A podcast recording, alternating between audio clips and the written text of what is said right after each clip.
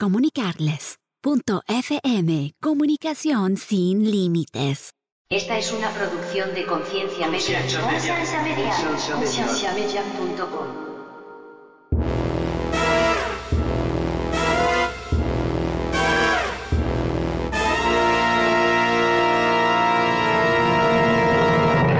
En la iglesia, pues tú tienes que pintar la fachada de que, de que tu matrimonio es perfecto. Y más en, en- en nuestro caso, que éramos una familia dentro de la iglesia que tenía bastante influencia. Si tú vas a la Biblia y lo ves en el- tal como se ve, la mujer no tenía mayor eh, valor que una burra o un asna en, algún, en algunos pasajes. Es, es así de crudo. Pero ¿por qué la iglesia tiene que ser la solución, el, terapista? Like, Bienvenidos al programa de Conciencia, un programa que tiene como meta crear conversación y promover la autoeducación en las personas, enfocándose en preguntas y temas que por años han sido ignorados y vetados, y trayendo opiniones educadas y respuestas modernas a ideas tradicionales y pasadas de tiempo. Conciencia es una organización centrada en la existencia de Dios y en la necesidad de que las personas tengan las herramientas necesarias para poder defender aquello en que ellos creen.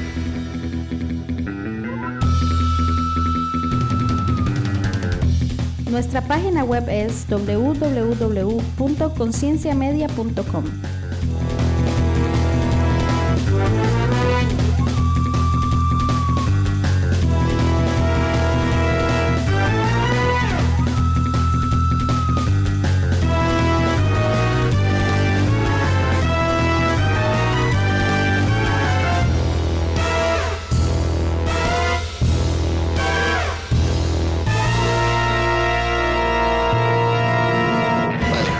decía que yo, yo llegué a Zoe eh, más o menos por octubre, más o menos en esa fecha. Y a final de año, por diciembre, hicieron un retiro de jóvenes. Y yo fui a- al primer, como al culto, al culto de apertura, y se para Greco a, a predicar y todo, empieza a hablar del pensamiento crítico, de que había que eh, cuestionarse las cosas, y empezó a comentar de unos foros que, donde peleaban cristianos con ateos, y dijo, mira, les voy a recomendar una página y un podcast que se llama Conciencia. Y yo lo quedo mirando y le mando un mensaje a Andrés y le digo, oye, te están recomendando aquí en el púlpito. Así que, de hecho, En el otro Chile, día que bro. grabamos, hace como un mes, hace como un mes grabamos y ahí le pedimos a Andrés que, que le mandara un mensaje a Greco. Ah, sí, le mandé un mensaje. Por andar recomendando. De hecho, ahora le estaba hablando con él porque me invitó a participar en la transmisión en, en vivo de la iglesia para mañana, para el viernes. Yo le decía, pues te dejo porque voy a grabar con conciencia. Así fue como, ¡guau! Bienvenidos una vez más al podcast de Conciencia. Mi nombre es Andrés Yo soy Tony. ¿Y yo soy evil, y tenemos dos invitados. yo Ah, soy evil. Thank you, Ivo. Y Yes, tenemos, we, we know that now. tenemos dos invitados. Uno desde Chile, sí, desde el otro lado del mundo. Ariel, ah, ¿cómo estás, bro? Hola, hola, ¿cómo están? Sí, desde Chile, desde el otro hemisferio. eh, honrado de poder compartir con ustedes. Ah, Ariel, ¿es cierto que cuando usted baja la cadena del inodoro el agua se va para el lado contrario? Tendría que ver tu inodoro para saber si va para el otro. Ok, ahora hacemos una prueba y grabamos los dos al mismo tiempo.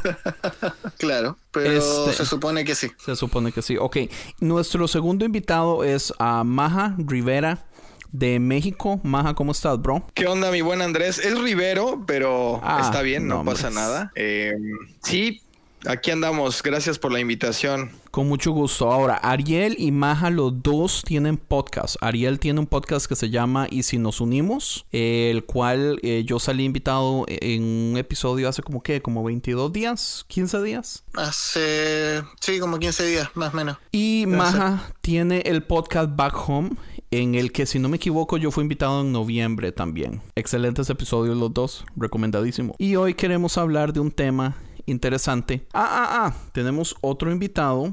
Tenemos a Daniel. Iba, iba a decir, güey, se te olvidó Daniel, güey, no sí, mames. Qué, qué pena. Eh, Daniel es am, amigo mexicano que vive en Puerto Rico. Yo no sé si todo esto es secreto. Lo puedo quitar si usted no quisiera, man. Eh, pero Daniel va a estar ah, eh, no solo escuchando la conversación, pero yo lo estoy invitando también a que hable, comente si quiere. Él me dijo que no quería, pero man, con toda la libertad, ¿ok? ¿Cómo está Daniel? Bien, bien, aquí disfrutando del calor de Puerto Rico. Ok, entonces El tema de hoy y la razón que tenemos a Ariel y a Maja es porque yo no sé si ustedes sabían esto, pero Ariel y Maja son dos personas divorciadas. ¿Qué? ¿Qué? Pum, pum, Pero, pum. pero son cristianos y tienen podcast cristianos. ¿Qué? I'm just kidding. Y el tema de hoy es, obviamente, el divorcio. Entonces, di, no sé si quieren empezamos de un solo o les gustaría hablar paja y vacilar un rato. Pues podemos tal vez todos explicar un poquito de nuestras experiencias que hemos tenido con el divorcio. O sea, si quieren, yo empiezo con algo muy cortito que para mí, mis papás han estado al, al mero, mero borde de divorciarse por muchos años y todo. Yo creo que después de treinta y tantos años eh, de estarse agarrando del cuello, pues me imagino que pues se cansan uno, ¿no? El efecto que tuvo conmigo de chiquito y pues creciendo y viendo a mis, papás pues enojarse y pelearse y todo ese pedo, pues, pues no es fácil. Pero ya cuando uno tiene ya la edad mayor y uno vive aparte de todo eso y uno todavía los ve peleando como que el divorcio es como un, ¿cómo se dice? Una respuesta, un relajo del desmadre, porque o sea, sí es feo la cosa. Gracias a Dios a mí no me tocó una situación demasiado fuerte con ellos. Aún siguen juntos, pero casi que por mucho tiempo estaba diciendo que eh, hubiera sido mejor que se hubieran divorciado y vivir tranquilos, ¿no? Am, pero sí es algo no, no deseado ver, ver que, o sea, aparte del divorcio, o sea, es la gente alrededor que afecta. Es, es para mí, yo creo, una cosa que es más difícil. Que por mi lado, yo pienso que me pasó exactamente lo mismo, pero la única diferencia es que mis papás sí se divorciaron a tiempo. Se divorciaron cuando yo estaba, si no me equivoco, como en quinto grado de la escuela. Y algo muy interesante que me pasó a mí fue que yo pude ver a mis papás. O sea, yo sabía, yo estaba chiquitillo, ¿verdad? Yo tenía que tal vez unos 12, 13 años, pero yo sabía que no eran felices. Y cuando se separan, yo finalmente como que los puedo ver felices, como que finalmente son amigos, pasábamos, qué sé yo, navidades, cumpleaños juntos y, y no sé, como que se veían felices. Para, para, o sea, a mí me impresionó y me afectó al punto que, digamos, en el episodio con Maja, uno de los comentarios que yo hice fue, fue eso y de la nada yo ni siquiera ni siquiera sabía yo que Maja había pasado por un divorcio y mi comentario fue así como yo sé que esto es raro pero yo soy pro divorcio porque honestamente yo siento que la mayoría de parejas en este momento se casan sin amor. Es exactamente lo que le pasó a mis papás. Mis papás no se casaron enamorados o no se amaban. Entonces ¿Por qué se casaron entra. entonces? Uy, mae, la historia es un poquito rara. La historia me la contó mi mamá antes de ella irse para Costa Rica y yo no me la sabía bien, pero parece que mi mamá ya No me digas porque se embarazaron de ti. Sí, sí. Ok, la voy a contar rapidito. Mi mamá ya estaba eh, vieja en lo que, digamos, una mujer cree que, sin ofender Evil, en lo que una mujer puede creer que se siente vieja sin tener hijos. Mi mamá tenía como unos 35 años y no tenía ni esposo ni hijos, pero el sueño de ella siempre fue tener un hijo. Entonces ella empezó a salir con mi papá y como de novios y ella le dijo a mi papá el sueño de ella que ella lo que quería en realidad era siempre tener un hijo. Entonces mi papá le dijo como pues di, yo le puedo ayudar. yo le hago el favorcillo. Hágase pa' acá. Exactamente. Y entonces mi mamá quedó embarazada. Pero dice mi mamá que en el momento que, digamos, el test salió positivo, que ella se asustó y se paniqueó y dijo, ¿y ahora qué voy a hacer? Yo no creí que eso fuera tan rápido. ¿Qué van a decir mis papás? Ella vivía en la ciudad sola con las hermanas y, mi- y mis abuelos vivían en un pueblito lejos en Costa Rica. Entonces, cuando ella le dijo a mi papá lo asustada que estaba, eh, mi papá le dijo, pues no, no hay problema, entonces casémonos. Y se casaron. Pero nunca hubo amor verdadero. Así me va a pasar a mí también, pero yo ya tengo 38 años. Ivo, usted gracias tiene... por la historia. usted- Estoy buscando a alguien que me quiera embarazar. Es, eso es exactamente lo que yo le iba a decir. Los ojos de Maja. Quítale el mute. Creo que Ariel se fue o no sé.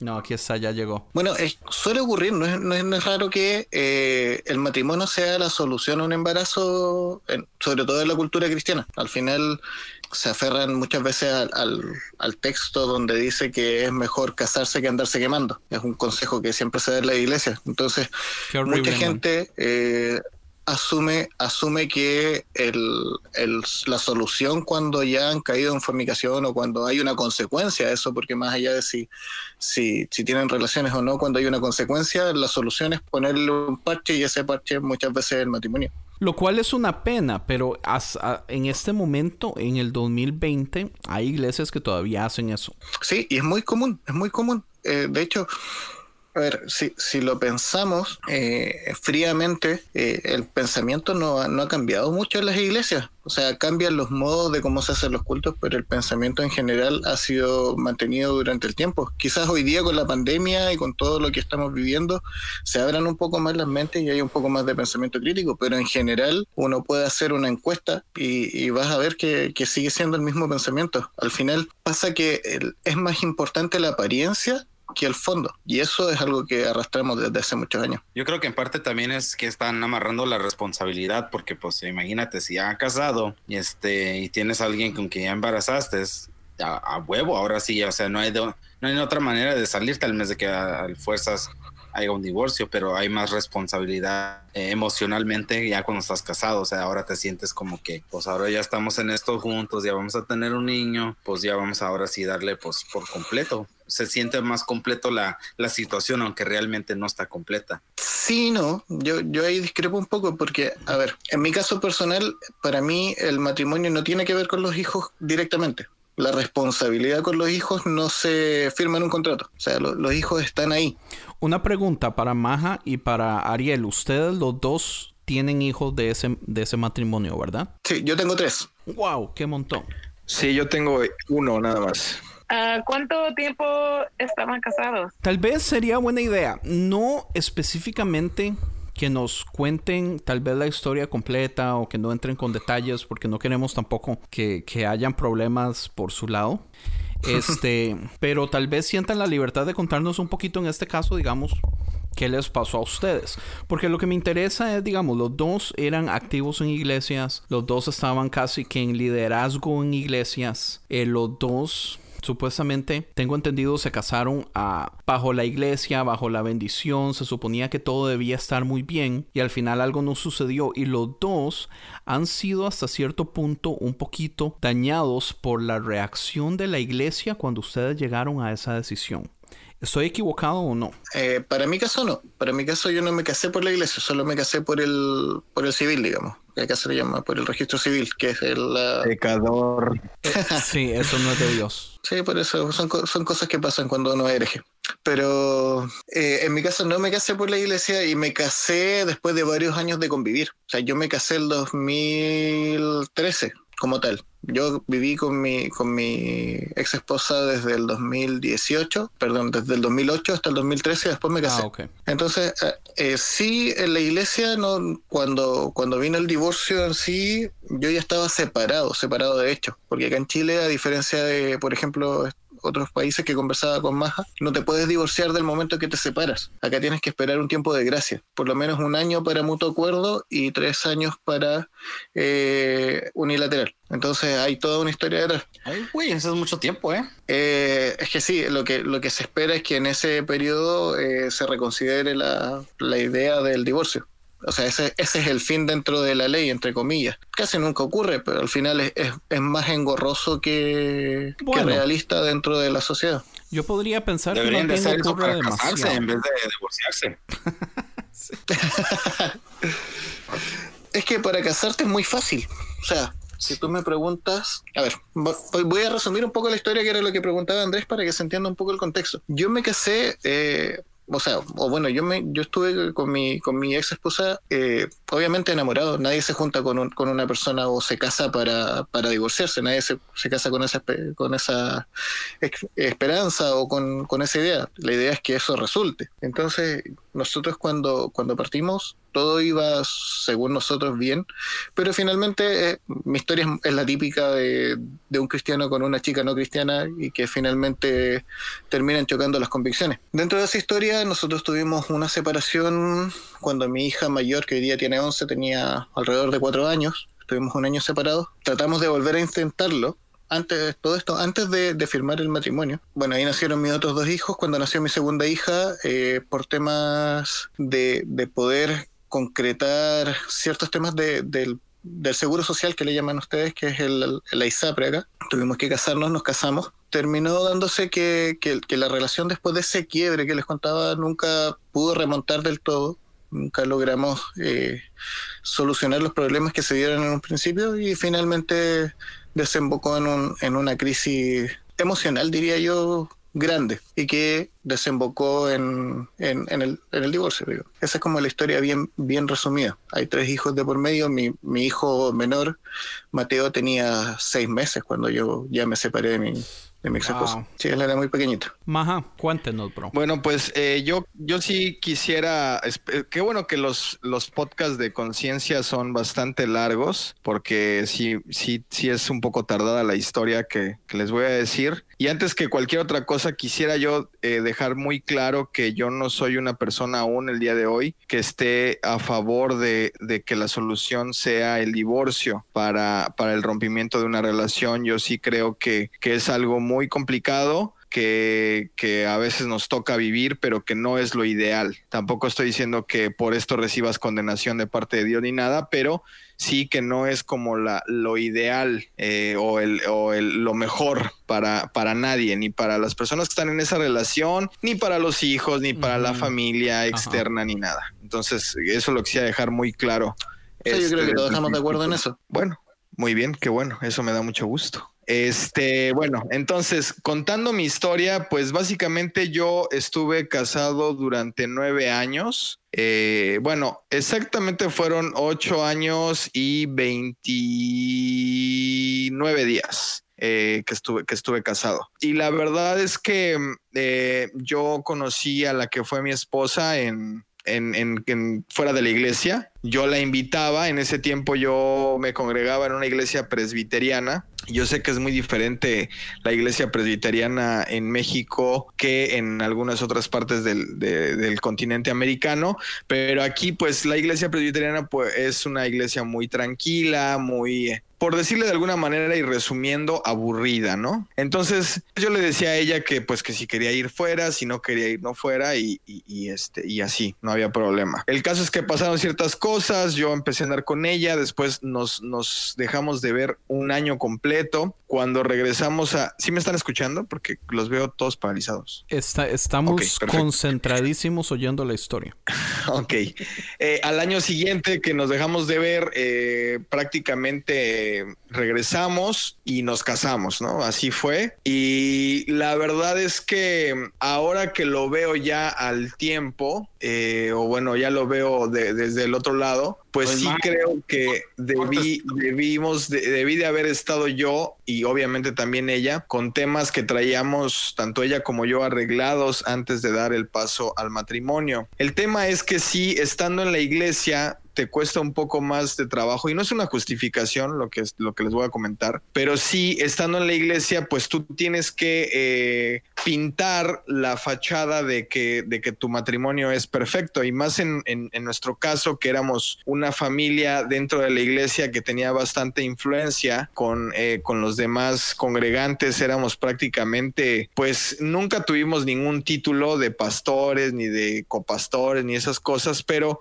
pues prácticamente nosotros eh, junto con los que eran los pastores fundamos la iglesia, entonces eh, invertimos ahí dinero, tiempo, esfuerzo y todo, entonces toda la gente nos tenía súper ubicados como pues como parte de ese liderazgo, ¿no? De la iglesia. Entonces, eh, mientras la, la, la relación en casa se iba deteriorando, pues yo seguía, digamos que en el ministerio, y lo pongo entre comillas, eh, viviendo una doble vida. Esa es la realidad, ¿no? Siendo una persona en casa y siendo otra persona en la iglesia para poder llevar las apariencias bien. Un año antes de que nos separáramos, eh, decidimos salir de la iglesia, salimos la verdad es que bastante mal, tanto ella salió lastimada como yo, y les, les soy honesto, la verdad es que cuando yo salí de la iglesia, yo me sentí liberado. O sea, yo sentí que me habían quitado un gran peso encima. Este, nosotros asistíamos y servíamos en la iglesia prácticamente seis días de siete de la semana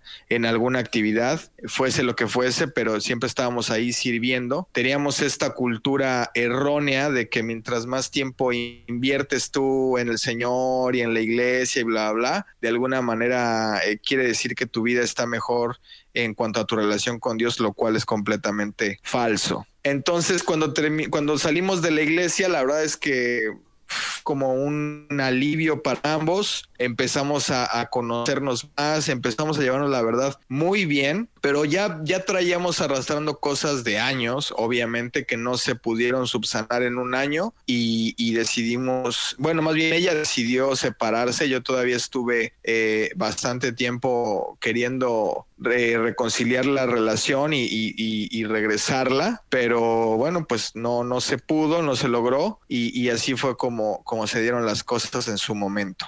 Quiero, quiero preguntarte si te regresas un poquitito. Antes de que cuando se separaron por ese primer año y luego se regresaron, ¿por cuál fue la razón que se separaron y luego un año después se reconectaron otra vez? Mira, la realidad es que yo tengo, bueno, tengo digo porque todavía es algo que estoy eh, tratando, pero tengo un, tema con, con, con la manera en la que reacciono en cuanto a mi carácter, ¿no? Solía ser muy violento. Entonces, eh, yo eso lo llevaba a mi relación con ella, ¿no? ¿Mandé? ¿Solía? Porque usted me gritó la semana pasada. Sí, solía. tan feo. No, era yo, era Abby la que le estaba gritando. Ah, era Abby. Sí, es cierto, Abby. Y Ruth era quien no lo dejaba hablar. Yo sí lo dejaba hablar. Ah, sí, es cierto, usted se portó bien. Entonces, bueno, eso, eso, eso iba a, menos con nuestra relación. También ella, como no es, como que no estaba muy segura. Entonces, este, de hecho, una eh, pregunta. Ella empezó a salir con alguien. Ah, dime, dime. ¿Qué edad tenían? Porque, brother, usted se ve bien joven. Ahorita, viéndolo así ya. Gracias, Mae, por eso te amo. I love you too. Tengo 30, tengo ahorita 35 años. En el momento que yo andaba con ella en ese tiempo, tenía yo unos 24, 25 años. Ella es dos años más grande que yo. Hmm, ella es más grande de edad. Pero este, pero sí, o sea, nos, nos deja. De hecho, estaba yo comentando que esa, ese tiempo que nos separamos durante un año, ella empezó a salir con, con otra persona y, y por eso se rompió la relación y nos dejamos de ver todo un año, de hecho. Antes de casarnos, esto, estoy hablando antes de que nos casáramos. Entonces ya durante ese tiempo de, de no estar juntos, como que vivieron separados y todo, y luego se reunieron otra vez o se toparon o por qué otra vez o porque a veces para mí se me hace bien vacilón cuando ya algo se acaba y se separan y, y ahí van otra vez, se topan otra vez y como que se reinicia los pensamientos de que oh, pues tal vez esto sí puede funcionar, güey. La chispita. Y ahí vamos otra vez regresándonos a la... Mira, te voy, a, te voy a platicar la historia que... Te voy a platicar la historia y yo sé que va a sonar un poco místico lo que voy a decir, pero es como yo lo viví o como yo lo, lo percibí. Nosotros nos separamos un año ya ella y yo ya estábamos planeando vivir juntos. Ya de hecho habíamos comprado una casa para vivir juntos, ya la habíamos amueblado y todo. Viene esta separación, cada quien empieza a, pues a estar por su lado. Yo en ese tiempo regreso a la iglesia, eh, vuelvo, a, vuelvo a asistir a una iglesia cristiana. Yo siempre de toda mi vida he ido a la iglesia cristiana, entonces de toda mi vida he conocido el Evangelio. Y en ese año yo empiezo a tener una relación ya personal con Dios de una manera diferente y por su lado ella tiene su encuentro, así lo voy a decir porque así fue como lo vivimos, su encuentro con Dios y, y hay en ella una, una, este, pues como un cambio, ¿no? Eh, todo ese año que yo, que yo no estuve con ella, pues yo la seguía extrañando igual, o sea, nunca, nunca se salió de mi, de mi mente ni de mi corazón en ese tiempo y estaba yo ahí, ¿no? Eh, y un día así orando, yo le dije a Dios, pues ya por favor, ¿no? O sea, sácala de mi mente porque la verdad está muy cañón, ya no quiero estar viviendo esto, no es para mí, lo entiendo lo que sigue, ¿no? Y de alguna manera Dios acomodó las cosas para que pudiéramos volver a hablar, pudiéramos volver a, vernos, pero ya de una manera diferente, ¿no? Ya de alguna manera los dos queriendo las mismas cosas. Cuando yo a ella la conocí, ella no quería casarse ni quería tener hijos. Y ya cuando regresamos en esa ocasión, pues ella ya había cambiado su forma de pensar, ella ya quería casarse, ya quería tener hijos. Entonces, y sobre todo, que era lo más importante para mí, ella ya, ella ya tenía las mismas eh, creencias que yo tenía, ¿no? Que eso para mí obviamente era fundamental. Entonces eso fue lo que me hizo Eso- eso fue eh, como- regresar con ella. Como una respuesta del Señor, así fue como usted lo vio, ¿verdad? Así es, yo así lo vi, este,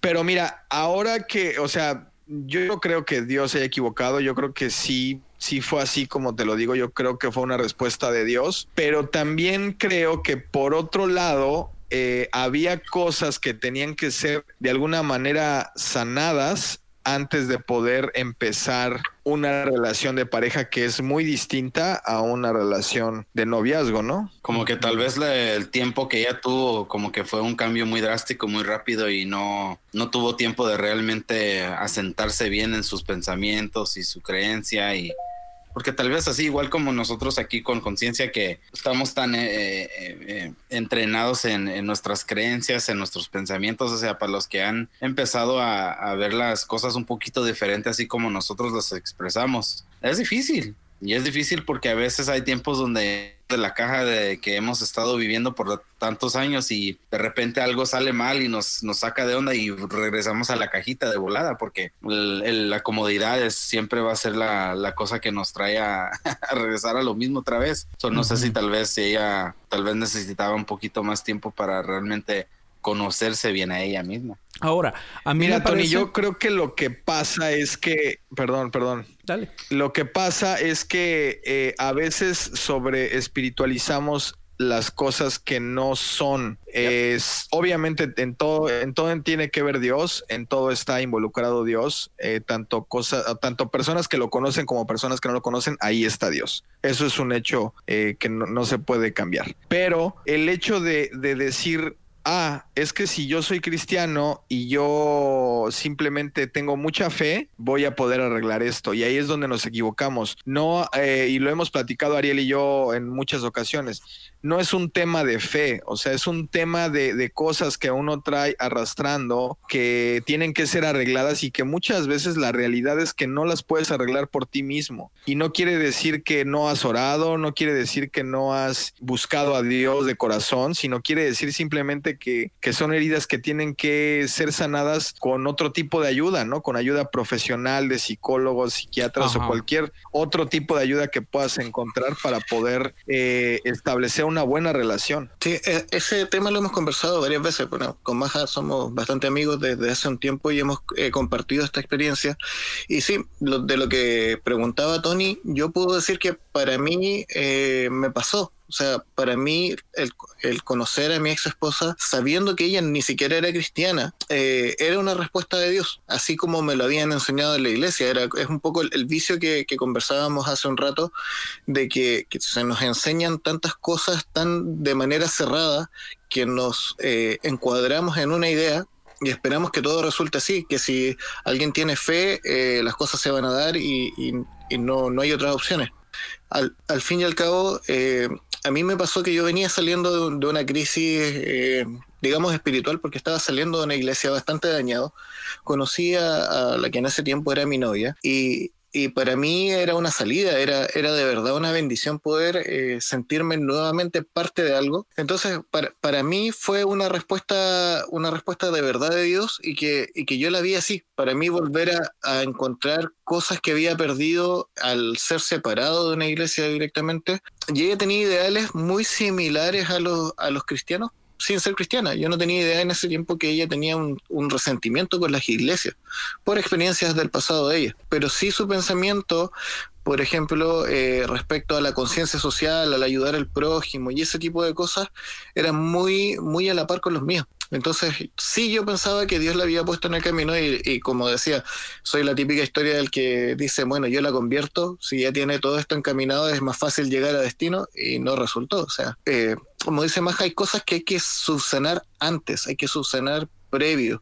El saber elegir y el saber construir relaciones es algo súper importante antes del matrimonio. ¿Por qué? Porque al final, en el matrimonio, todos los problemas que tú traes o arrastras durante el noviazgo o durante tu soltería se te van a amplificar a, a mil. O sea, eh, en un momento, no sé, por experiencias personales, en un momento tú con tu novia eh, discutes, peleas y cada uno se puede ir a su casa, pensar un poco con tiempo. Acá cuando estás en, en el matrimonio vas a tener que compartir la misma casa, lo más probable la misma cama, y no vas a tener el tiempo de poder repensar esas situaciones y se va a convertir un, lo que antes era una granada de mano en una bomba atómica. Déjeme, déjeme y me quejo yo de la iglesia.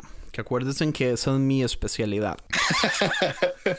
A, a mí me enoja tantísimo que la iglesia siga predicando un montón de cosas que siento yo que son tan erróneas con respecto a matrimonio. Con o sea, yo creo personalmente que lo la decisión más importante que una persona puede tomar en la vida es con quién se va a casar. Es, o sea, no hay otra decisión en la vida de una persona, creo yo, que pueda afectar tanto su vida y pueda o llevarlo a usted por un rumbo completamente diferente o mantenerlo por otro. Es, o sea, es, es realmente una decisión cambiadora de vidas. Y la iglesia sigue predicando eh, y, y tal vez este no es el tema, yo sé, pero podríamos hablar como del homosexualismo. O sea, ¿por qué no? ¿Por qué la iglesia se enoja tanto del matrimonio homosexual? Sorry. la razón que lo hacen es porque la, la iglesia sigue pensando que la institución del matrimonio es algo perfecto, es algo de Dios, es algo del cristianismo, es algo especial, cuando no es cierto. O sea, si nosotros nos vamos a la historia y vemos la historia del matrimonio, el matrimonio como lo conocemos en ese momento no, o sea, tiene poquito de existir. Los matrimonios por años y los matrimonios que vemos nosotros en la Biblia eran negocios, eran deals. Eh, María, María muy posiblemente tenía como 14 o 15 años cuando se casó con José. José muy posiblemente tenía de 40 a 60 años. O sea, ¿qué es eso? Y, y muy posiblemente fue un negocio.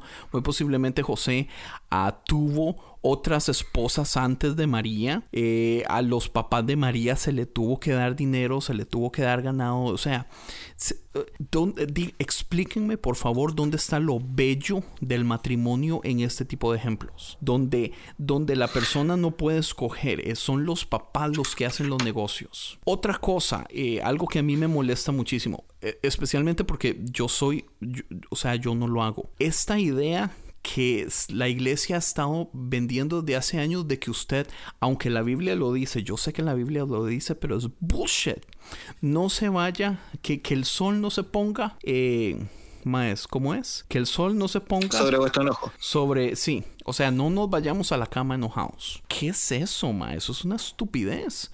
O sea, todas las personas reaccionamos diferente. ¿Y cómo vamos a obligar? Es cierto.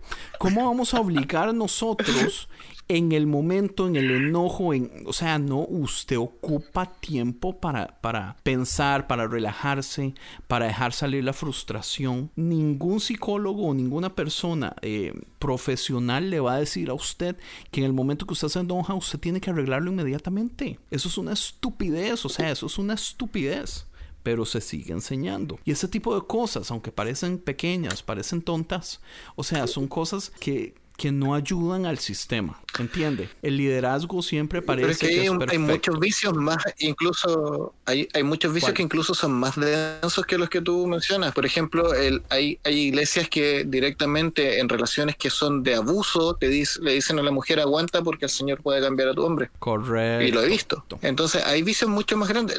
La historia, la historia de Disney, eh, que es mi percepción, yo sé que hay mucha gente que lo cree de que, de que Dios pone a cierta persona y no hay más y esa es y va. O sea, si yo me equivoco y me caso con la que no era, de- desarmo todo el, el esquema del mundo porque el- me llevé la de otro. O Sí, sea, sí, sí, es el- como hay, hay un montón de vicios que te, que te frustran de- que te frustran la teoría del caos.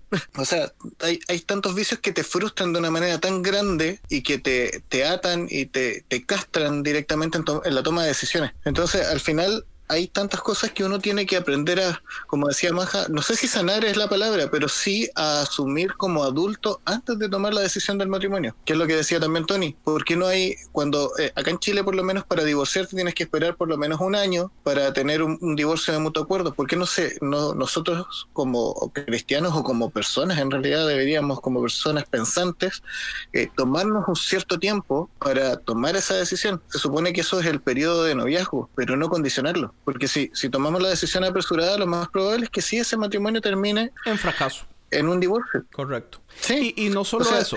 La- Lo que pasa es que eh, yo entiendo lo que dice Andrés porque el, context- el contexto histórico del, del matrimonio y del divorcio incluso en la Biblia es, es muy distinto a lo que hoy día vivimos. O sea, hoy día nosotros nos casamos por amor y por elección. En la Biblia eso no existía. Era netamente un contrato civil, un contrato de, de negocios, como decía. Entonces, si tú vas a la Biblia y lo ves en, tal como se ve, la mujer no tenía mayor eh, valor que una burra o un asna en, algún, en algunos pasajes. O sea, se comparan. O sea, es, es así de crudo. es así de Por crudo. eso, el- Ariel, ¿estás diciendo que la mujer en este tiempo vale eso? ¿Eso es lo que estás en, diciendo? este, en este tiempo ha, ha- ha logrado Antes. tener su valor y que es algo que, que sigue luchando y que es válido, es totalmente válido. Yo, Pero- bueno, su- eh, suena raro, pero aquí Pero- al final la mujer ha logrado tener su puesto en la sociedad que antes no tenía. Entonces lo que estamos leyendo y lo que estamos tomando como un parámetro a seguir es cuando la mujer no tenía, no tenía ese, ese valor o no O sea, se le daba y, por y lo menos. más o menos, porque digamos, Evil puede ser testigo aquí. Evil tiene 38 años y honestamente yo siento que la iglesia a una mujer soltera de 38 años, quiero que Evil me dé su opinión.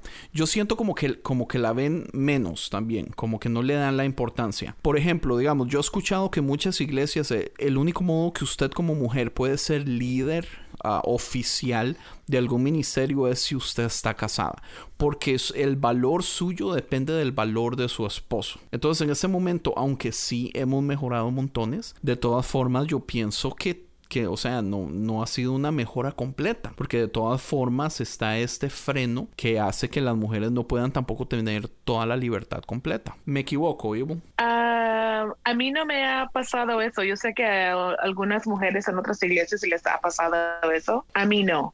Bueno, y es que Evil tiene una No sé pastora. si es por la iglesia que tengo. Sí, Correcto. tengo una pastora. Yo pienso que eso ayuda muchísimo. So ella es bien, sí, es bien, um, ¿cómo se dice? Pro, Como pro progresista. I don't know, girl power. Ajá. un, un poco, pero es todavía. She's a um, feminist. She's not a feminist. It's not a, it's not a bad Pero- thing. It's not a bad thing. No, como eh, si ella ve que uno tiene un talento para hacer algo, no está viendo la estatura de si que si está casada o no, está viendo el, La habilidad. el, ah, ajá, la habilidad de ser líder. No está viendo, oh, si estás casada. No está viendo eso. You're lucky. Dentro de lo que estaba leyendo para, para cuando nos invitaste, Andrés, eh, llegué sin, sin querer a, a los a la página de las asambleas de Dios, por ejemplo, y ahí dentro de, de los estatus de liderazgo eh, se dice que los liderazgos, los ancianos que se les llama, eh, deben estar casados y no pueden ser divorciados y tener segundas nupcias. Está dentro de los estatutos. Wow. Eso sí es cierto. Yo soy parte de las asa- asambleas de Dios y yo sé algunos am, hermanos que han estado divorciados y no pueden moverse pues al liderazgo oficial como am, de parte de, del distrito. Pueden hacer cosas entre su iglesia, pero as- a- más de ahí no, no he visto que sean Bueno, podido pasar, pero conozco a alguien que sí está en el distrito que ha estado divorciado y fue divorciado como con 20 años y lo dejaron que se casara otra vez y todavía es par- parte del distrito de Asambleas de Dios. ahora, y el problema que tenemos aquí es que la Biblia parece ser un poquitico clara con respecto a lo del divorcio. Y no solo la Biblia, es las palabras de Jesús. Entonces, digamos, ¿cómo le explico? Porque aquí, aquí es donde entran mis conflictos con la Biblia. Eh, porque es- yo, yo sería muy feliz si Jesús no hubiera dicho nada, pero uh, son las palabras de Jesús. Jesús es bien claro cuando dice que si una persona se divorcia y se vuelve a casar, usted está en adulterio toda su vida y que usted no puede divorciarse esa segunda vez para volver a su primera esposa del todo. O sea, usted, usted se jodió en el momento que usted se divorcia. Entonces... Pero eso también tiene un contexto histórico. Pues hablemos del contexto histórico entonces, porque O sea, hay varias teorías ver, al eh, respecto. sí, una de las cosas que yo y que yo realmente creo, eh, que eh, en lo personal creo de parte de, de Jesús eh, cuando habla de esto, porque, ah, a ver, partamos de la, de la base que no es, no es textual en los tres evangelios que lo nombra. Sabemos que cada uno se escribió en distintos tiempos y cada escritor también lo escribió pensando en el contexto donde se estaba desarrollando. Ajá. Ahora, más allá de eso, lo que pasaba era que la mujer, como decíamos, no se le daba el valor que tenía y era prácticamente una moneda de cambio. El ofrecer a tu hija en matrimonio era parte de tus negocios como, como patriarca. Entonces, ¿qué pasaba? Que la hija pasaba de ser tu propiedad como padre a ser propiedad de eh, este nuevo esposo. Ella en ningún momento tenía la independencia que hoy día existe. Entonces pasaba de ser una persona dependiente de su padre a ser per- persona dependiente de su esposo. Y cuando ella era repudiada, cuando se le daba la carta que Moisés dio en el Antiguo Testamento, ella perdía esa, esa capacidad de ser eh, sustentada por su esposo y tenía dos opciones, o volver donde sus padres, que a esas alturas ya generalmente eran ancianos o que tenían algún tipo de problema, o incluso podían estar muertos. Entonces, ella como independiente no podía desarrollarse. ¿Y qué, qué hubiese sucedido con una mujer que es repudiada y que no tenía dónde volver?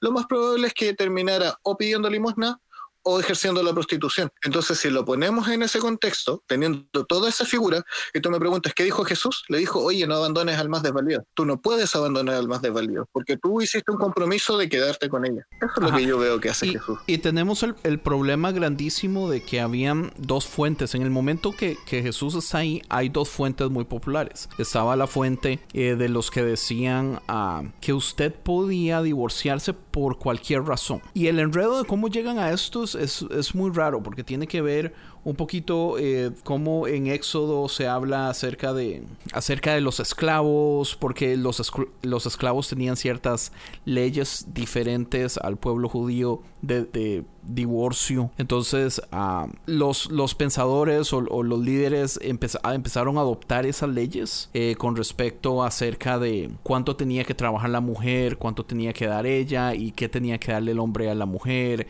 con respecto a comida diaria y ropa y cosas así hasta que llegó un punto donde se descontrola todo y había una fuente que decía que usted podía básicamente divorciar a, a su esposa por lo que le diera la gana. Que eso es lo que hemos escuchado muchísimas veces. Si se le quemó la comida, usted ya se la divorcia. Si ella no quiere tener sexo, entonces ya usted va y, y di- divorcia. O si ella eh, le grita muy feo, usted ya va y le divorcia. Entonces en ese momento estaba... De hecho, ese es el contexto que tiene el- la versión de Mateo, porque él explícitamente Correcto. pregunta, 19. ¿podemos divorciarnos por cualquier cosa? Pero aún así Mateo también lo incluye en el Sermón del Monte. O sea, no Ojo, ojo, algo que se les está yendo. Están entrando en un debate eh, que, quisiera aterrizarlo en, esto. La mayoría de gente, porque lo, lo estuve buscando, del, del año 2000 para acá, la tasa de divorcio solicitado por una mujer es del 80% por 20 del hombre. Es decir, quien se quiere divorciar en este tiempo no es el hombre, es la mujer. Y creo que te- te-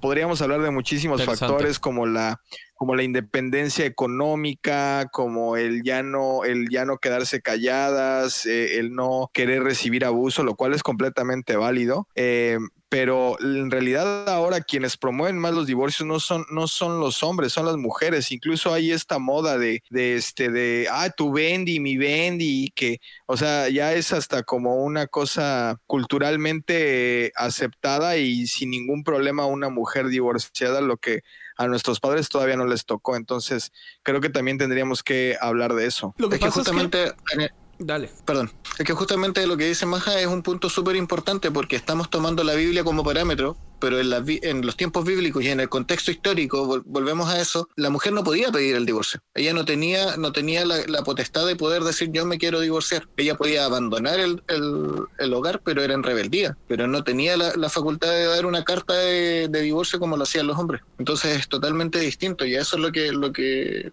hablábamos con, con Andrés en este, en este pequeño debate. Saber cómo estamos enfrentando con la palabra, en qué contexto, lo que hoy día pasa, que es muy distinto. Correcto. Y, y tras de eso también está esta teoría ah, de que la razón que José ya deja de aparecer en los, los cuatro evangelios, eh, bueno, hay, hay varias, ¿verdad? Una es que se murió, pero la otra es que hay grandes posibilidades de que José terminó divorciándose de María ya de todas formas, después. Entonces Jesús está un poco molesto al respecto. Entonces Jesús no solo está hablando con respecto a su sabiduría regular, sino que está hablando como, como molesto. Eh, una de las razones que hay uh, ciertas personas que creen esto es por el hecho de que, digamos, eh, cuando José deja de aparecer en los escritos, no aparece de nada, o sea, no dice se murió, no dice nada, es como que es arrancado completamente la historia. Entonces, que hubiera sido lógico, digamos, en este caso, si es que el Mae simple y sencillamente jaló. No tenemos ni idea qué edad tenía ni nada. Entonces, cabe la posibilidad también de que José haya dejado María y de que Jesús esté relativamente encabronado por esa situación, entonces que él esté hablando como enchichado. Eh, sí hay modo de conectar el asunto esto de que, de él está hablando específicamente, obvio, de no divorciar por cualquier estupidez, pero también él solito, digamos, la pregunta es, eh, ¿se puede divorciar por cualquier cosa? Pero él solito ofrece la información acerca del recasarse. Él dice, digamos, si usted se vuelve a casar, usted está en adulterio, simple y sencillamente. Entonces es extra información que él está dando. Ahora, uno de los problemas, ya volviendo al punto de Maja, uno de, los, de las cosas interesantes que yo veo al respecto es que hay que dejarse varas, madre. Los hombres a veces estorbamos más de lo que ayudamos en una familia. ¿Entiende? Y antes era necesario si el hombre.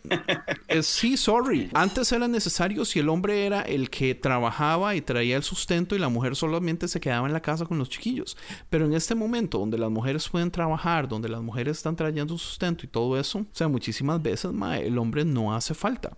Y esto me, me recuerda al, a la película de la Mujer Maravilla de Wonder Woman, cuando están en el, en el barco y ella le dice que en un libro de sexualidad, eh, después de no sé cuántos tomos, se dieron cuenta que el hombre es necesario para la reproducción, pero no para el placer, pero o sea, tampoco casi que para nada. Entonces sí, digamos, en, en, en culturas machistas como la de la iglesia, donde se espera que el hombre, digamos, se le respete, se le tenga la comida hecha, que cuando él llegue todo esté limpio, y todo eso. O sea, claro que en el momento que las mujeres empiezan a tener un poquito de derechos, aquí es que yo soy medio feminista, men. ¿Entiende? Aquí es donde yo personalmente he visto situaciones donde yo digo, ¿por qué putas están estas dos personas casadas? O sea, no se quieren, no se soportan.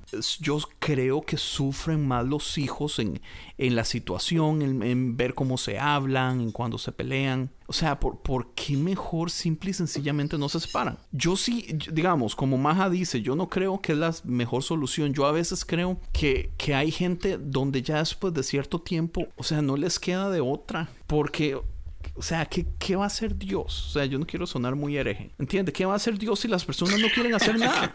Eso es difícil. ¿Qué va a hacer Dios si el mae no quiere uh, arreglarse? O si la chavala no quiere aceptar? O, o, si no quieren dar de su parte. Solo, uh, solo yo para... creo que usted está siendo muy duro con la iglesia. Yo siempre soy duro con la iglesia, man. Y, y, y, lo digo porque eh, no solamente los divorcios Uh, perdón, perdón y adelante, adelante. Uh, para hacerte la, uh, la, opuesta, así se dice. Sí, yo pienso debatir. que el divorcio no es un beneficio para los hombres. Por eso los hombres no se quieren divorciar, porque en un divorcio el que tiene que pagar tanto dinero es el hombre, porque la mujer va a agarrar los hijos y también va a agarrar el dinero, hasta más de lo que haces en lo que te llega en el cheque. Pues todo depende de quién haga más unas... dinero. Y yo sé que hay unas mujeres que no van a estar conmigo en esto, pero sí, el beneficio es más para la mujer, porque ahorita en la sociedad uh, se mira pues más tantas mujeres que solo tienen hijos y no tienen esposo. Like, it's, es como algo But it, they don't need de, the de moda. That's the thing. O sea, Pero, okay, en, en, una aunque cultura... no necesiten el esposo, el que necesita uh, ese esposo, el que necesita el padre, es el niño. Es, es el hijo, correcto. Porque si se, porque si no están juntos, se, se dejan por cualquier cosa y no están um, how do you say like on the same page they're not nice to each other. Sí en la misma página. No Pero, I can't even speak Spanish right now. Yo he visto Ajá, no se dan el mismo acuerdo y siempre están peleando el que va a sufrir va a ser el niño. Mira yo ahí puedo puedo dar un poco el testimonio. Yo tengo un episodio en el podcast que, que lo comenté también con Andrés en- antes de hacerlo y él encontró que, que, que sí era, era necesario y nos llevamos grandes sorpresas. Ariel siempre fue-. Fue con... Es que me- es, la estrella del podcast ese, ese episodio, porque Es es, una entrevista con mi hija. Es una, es una entrevista donde, donde hicimos un episodio solo Ah, no, mi pues, hija de muy 11 bueno. años y yo. Para ver, eh, la idea era simplemente ver cuál era la imagen que ella tenía de Dios como niña. Dice la Biblia que, que es importante eh, ser como niños. Dentro de, de la conversación le hice la pregunta de qué opinaba ella del divorcio y cómo lo veía ella. Y, y mi hija es muy apegada a mí. eh, yo creo que es una de las que más sufrió con el tema del divorcio. Yo les puedo contar, por Porque ejemplo, era la mayor. cosas tan... Sí, porque es- nosotros somos muy apegados con mi hijo. Tenemos... O sea, yo trabajo en informática y había días que yo llegaba a las 4 de la mañana de, de mo- modificar servidores, etcétera, y mi hija me estaba esperando solamente para decir buenas noches y dormirse. O sea, ese nivel de, de cercanía teníamos. Y cuando yo me divorcio, o bueno, las dos ocasiones que, pasó la separación, eh, ella se paraba en las tardes, por ejemplo, en la ventana de la casa a esperar que yo llegara. Entonces, para ella fue muy fuerte. Y ya siendo un poco más grande, eh, le pregunto, en el contexto de, de haber conversado de que de cómo era el Señor y que de hecho era muy eh, fue muy gratificante ver que veía a Dios como padre que eso habla de que todavía tenía esta imagen que se puede perder en un divorcio Correcto. y ella dice, lo mejor eh, que puede pasar es cuando hay mucha pelea, es que se separen porque si ya no hay amor y se van a llevar en- solo en pelea, podemos vivir mejor separados y podemos llevar una mejor relación. Y eso lo dice una niña de 11 años.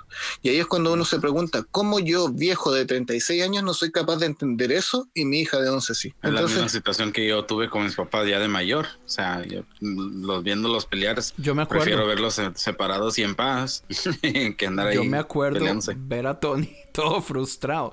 Y es que volvemos a lo mismo, o sea, no, no todo, no todos, pero ¿cuántas familias está el papá y la mamá ahí? Pero también el papá no sirve para nada, maes. O sea, el, el mae no está siendo cabeza de hogar para Gracias, sus hijos. Andrés.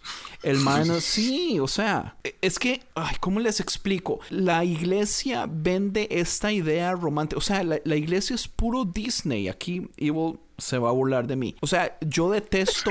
Pero ¿quién tiene, wait, pero ¿quién tiene la culpa de creer que eh, eh, casándose es Disney? Tú Pues- tienes la culpa si tú crees eso. No, yo pues sí, yo no lo creo, pero la iglesia vende esta idea romántica de que la solución de todos sus problemas es que usted se case y que la meta de su vida es que usted se case. Y, y yo personalmente, vea, yo me casé a los 19 años y es algo que yo no le recomendaría a nadie y lo extraño es esto, o sea, yo he tenido un matrimonio excelente, pero es que hay algo muy interesante con respecto a mi matrimonio que es que, o sea, yo no andaba buscando novia, yo andaba buscando esposa. A, mis 15, 17 años. Es muy raro. Yo estaba completamente seguro de que mi esposa era mi esposa. Yo tenía una lista de cosas que una mujer tenía que básicamente, eh, ¿cómo se dice? Te- eh, como checkmarks, como yo, yo tenía una lista de cosas que ella tenía que, que pasar la prueba básicamente para yo poder decir si yo me voy a casar con ella. Y, y, y no es paja, o sea, yo tenía una lista. Entonces yo llegué a esa, ¿Y ella es toda esa lista? ella es toda esa lista, ¿entiende? Pero digamos, es que yo, yo siento que yo siempre he espera, sido un espera, poco espera. analítico. Un poco, güey. So, eso, eso de creer en Disney, tú creíste eso porque tú creíste No. es una lista y dijiste esta persona es la que con la que me voy a casar y si no la encuentro no me caso. Oh, pues sí, As- sí. O sea, Pero si yo- yo no yo hubiera creo- encontrado a esa persona a mis entender- 35, yo no me caso. O sea, yo creo que puedo entender un poco lo que dice Andrés y, y creo que es un consejo que le podría dar a la gente que, que, que te escucha, que te escucha si estamos hablando del divorcio. O sea, el felices para siempre después del- de haber firmado el matrimonio no existe. O sea, no es tan simple como firmamos y de aquí es felices para siempre. Hay una un- toda una relación que construir y que como decía antes, todos los problemas que tenías previos a firmar se te van a multiplicar. Y saber Ajá. sobrellevar eso es un trabajo. No es que aquí se nos soluciona, ya trabajemos en el noviazgo para que firmemos y de aquí para adelante es todo color de rosa. No es así, es al contrario. Si pensabas que, iba a ser rosa, lo más probable es que sea negro. Co- Correcto, y, y no solo eso, sino que vienen, digamos, es, es como dice el burro de Trek, O sea, eh, eh, vienen capas. En el momento que viene el primer niño, eso viene a traer una, ¿cómo se dice? Un strain como, no puedo creerlo más, se me olvidan las palabras en español, qué cólera. Eh, una presión increíble. En el momento que se venga el segundo niño, va a ser una extra presión, entre más tenga. O sea, en el momento que se compre casa, en el momento que se rente departamentos, o sea, es muy fácil tal vez vivir con los suegros al principio para pagar poquita renta, pero eso es lo peor que usted puede hacer, ¿entiende? Y, y la iglesia también no prepara, no prepara para este tipo de cosas. Entonces sí, es muy fácil, digamos, ser novios es muy bonito. Eh, yo mi noviazgo yo lo disfruté mucho, pero digamos, yo, yo, no, yo no entré al matrimonio ignorantemente. Yo sabía que no iba a ser fácil, pero digamos, yo sabía que Tati era la mujer para mí. O sea, yo estaba completamente seguro. Y yo siendo hijo único, mi mamá lo vio Pero en si mí. hiciste la tremenda lista, obvio que ibas a estar seguro. Sí, Eh, eh, entiende, y, y sí, y es, es pura suerte, es pura gracia de Dios, entiende. Pero de todas formas, o sea, nunca fue color de rosa tampoco. O sea, nosotros hemos tenido que, que luchar por nuestro matrimonio día a día a día. Y yo estoy casi seguro que yo nunca me voy a divorciar. Yo soy un 95% seguro. Y ese 5% extra lo pongo porque no quiero que en el futuro me saquen este episodio donde dijo, ve, usted dijo que nunca y si pasó, no. Eh, Entiende, yo sé que no va a suceder, pero también yo siento que nosotros no somos inocentes en cómo vemos las cosas. O sea, nosotros eh, siempre hemos sido, ¿cuál es la palabra? Como que hemos tenido los ojos abiertos, como que hemos, o sea, como que Man, sabemos. Tatiana siempre ha sido una persona bien madura, man. Sí, mae, correcto. O sea, gracias a Dios. Y eso le tocó suerte a usted, cabrón. Eso. Sí. Y, igual, digamos, Tatiana tiene los huevos o los ovarios de ponerme en mi lugar siempre. ¿Entiendes? Porque tras de eso yo era hijo único, man. Entonces yo sí, tal vez no estaba preparado para el matrimonio, matrimonio. Pero, man, eh, entre los dos nos empujábamos. Pero sí se sigue vendiendo esta idea donde yo honestamente, y esto es algo que hablamos en otro episodio, porque yo decía, o sea, ¿qué es lo que realmente hace una persona marido y mujer? Eh, es, es que un pastor diga, lo declaro marido y mujer, y cinco minutos antes de que el pastor diga eso, ustedes no son marido y mujer. O sea, yo no creo eso. Yo creo que usted es marido y mujer. O sea, yo creo que las personas saben. O sea, yo, yo honestamente, yo me siento, yo sé que yo era marido de mi esposa antes de que nos casaran. Pero eso aplica también en el divorcio, ¿entiende? Yo sé que un matrimonio no está funcionando antes de que se divorcien. Eh, Ahí hay un punto que, que me, que me gustaría, y que lo he mencionado muchas veces, no sé si en el podcast, pero sí lo he mencionado últimamente bastante, porque tendemos a tener la idea de que las relaciones son instantáneas. La, la cultura actual te lleva a pensar que todo es instantáneo, que todo es rápido. Entonces, eh, El amor a primera conoces una chica y, y ni siquiera el amor a primera historia en redes sociales hoy día, con, o sea, te contesta la historia y ya, está, ya estás pensando en un, en un noviazgo. Y no es así. O sea, las relaciones se construyen. Cuando nosotros empezamos a pensar que las relaciones son instantáneas, perdemos la perspectiva. Entonces, tal como tú dices, nosotros pensamos que, con, que cinco minutos antes de ser marido o mujer no, no lo somos. En realidad, para poder llegar a ese punto, y, lo digo yo desde el, desde, desde el punto de vista de que yo cometí ese error, no se construyó la, la relación correctamente para llegar a ese punto. Lo comenté con, con, con Isaac, que me invitó también a hablar de un tema asociado al divorcio, pero en la crianza. Y le decía en una analogía, tal como las relaciones se construyen, imagínate que estás poniendo ladrillos para tener tu casa donde vas a vivir con tu esposa. Si tú te lanzas a casarte cuando recién pusiste dos o tres ladrillos, lo más probable es que mueras de frío. Tienes que construir la casa y cuando ya tienes los suficientes muros y techo para poder resguardarte, recién da el paso. Si no, no tiene sentido. Yo lo que digo bueno. es esto, y yo quiero hacerle una pregunta a todos ustedes. Todos ustedes en ese momento van a iglesias, ¿verdad? ¿Ya? Ok, Antes de que continúe, quiero decir algo al respecto de lo que estabas comentando. Mira, yo escucho que dices la iglesia, la iglesia, la iglesia, y la verdad es que no es un tema de la iglesia. Yo creo que es un tema de la sociedad en general. Si tú prendes la televisión y ves las, las, la mayoría de las películas que le gustan a las mujeres, y no quiero sonar muy misógino con mi comentario, pero la mayoría de mujeres les gustan estas novelas románticas donde la mujer sufre, encuentra un hombre que es completamente perfecto y se casa con él y es feliz el resto de la vida. Entonces, esto nos lo han vendido por años y años en medios de comunicación, en los comerciales de televisión, en muchísimos lugares. No creo que sea la iglesia el lugar donde, donde, se, donde se propaga esta información. Es decir, no, no es el, el lugar central. Claro que la Sí, no iglesia sería el único lugar. eh, tiene, tiene su acepto. parte, tiene su parte la iglesia, claro Pero que sí. deberíamos hacer la diferencia. Exactamente. Ahora, yo voy al siguiente punto. Yo creo que la iglesia tiene su parte de responsabilidad, pero no es completamente responsable. Lo que sí creo, en lo cual sí es completamente responsable la iglesia cristiana, quisiera yo pensar que en Latinoamérica y en Estados Unidos nada más, pero no lo sé, porque no conozco iglesias fuera de, de este continente, es ¿Qué hacemos con las personas que son divorciadas? He ahí el tema. Porque entonces sí, ahí sí es completamente responsabilidad de la iglesia cómo recibe a estas personas. Si la, y, y de hecho de eso se trató el podcast que ahora yo haciendo promoción, el podcast que grabé con, Dale. con Andrés justamente era, es el tema. Tú juzgas o ayudas, ¿no? ¿Qué eres? Porque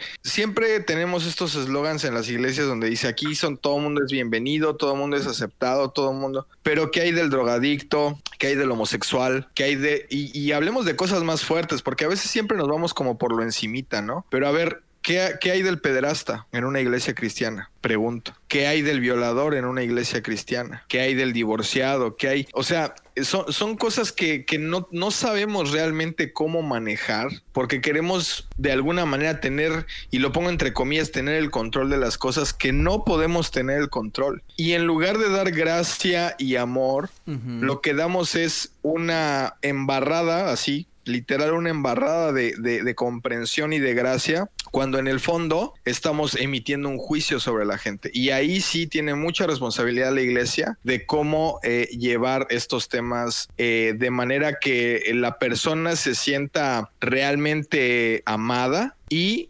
también para, para de alguna forma proteger a, la gente que se congrega contigo, porque también yo creo que es válido que los pastores de alguna manera quieran proteger a la gente que se congrega en sus iglesias. Sí, entiendo. Lo que, lo que yo creo es que la responsabilidad de la iglesia es, se supone, eh, venir a abrirle los ojos a la gente. Si una pareja llega con esa mentalidad Hollywood del amor eterno para siempre, la iglesia tiene la responsabilidad de decirle como vean, yo no creo que esto deba ser así, que esto deba ser allá. Eh, yo siento que si ustedes tienen dos meses de haberse conocido, no deberían casarse. Eh, si usted quedó embarazado, usted no deberían casarse, deberían esperarse mínimo un año, año y medio y ya después tomen la decisión porque ahorita ustedes están actuando no por lo que sienten, sino porque usted está embarazada y están actuando por miedo. Entiende que son cosas que yo siento que la iglesia no siempre hace. Entonces mi crítica viene un poquito por el hecho de que por un lado debería abrirle, ayudarle a la gente a abrirle los ojos, pero por el otro lado también, eh, o sea, actúan como que, como que la realidad Hollywood del universo es real y cuando alguien se divorcia, ya vienen y les ponen la estampa y los tratan mal y la gente se, se, se siente hasta cierto punto atacada, agredida, qué sé yo,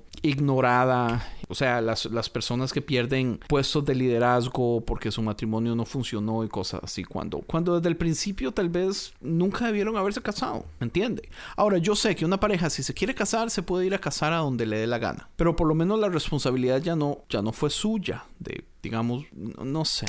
Es que qué complejo. Es que yo creo que la iglesia tiene que, que aconsejar y tiene que acompañar en el camino, pero no puede, una, no puede imponerte, pero también, así como no te puede imponer, tampoco te puede relegar si tomas una mala decisión, porque ese es el tema. Yo creo que, yo creo que el fondo del, de- del- del tema del divorcio, este, no cuestiono obviamente lo que Jesús dijo en la Biblia. Me gusta mucho eh, y me parece muy buena interpretación lo que hace Ariel con respecto a que hablaba de un cierto contexto, pero la verdad es que no sé, bro. O sea, yo, yo te voy a decir, en mi caso personal, y te lo voy a decir así como, como es. Eh, yo sé hacer muchas cosas que podrían, creo yo, aportar de alguna u otra manera en la iglesia.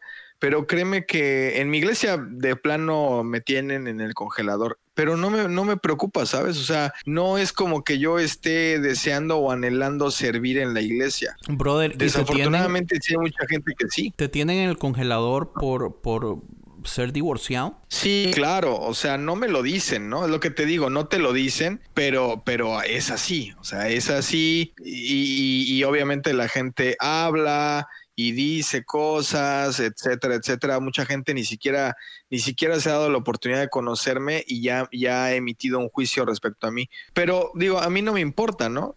Eh, el punto es que hay gente que sí le importa y hay gente que sí, que sí es Claro. afectada por eso. Entonces, es lo que yo, yo pienso, ¿no? O sea, creo que nos hace falta mucha, eh, mucha madurez y mucha valentía para poder eh, compartir, compartir eh, del amor de Cristo sin tener que juzgar al otro. No sé si, no sé si me, me doy a entender con esto. Yo creo que el, el- el problema que hay es que la iglesia no se pone de acuerdo. O sea, eh, eh, tenemos una pandemia de matrimonios tal vez que nunca debieron haberse casado, pero no es culpa tampoco de las personas que se casaron porque tampoco hubo una educación al respecto. O sea, la- las escuelas no educan, las iglesias no educan.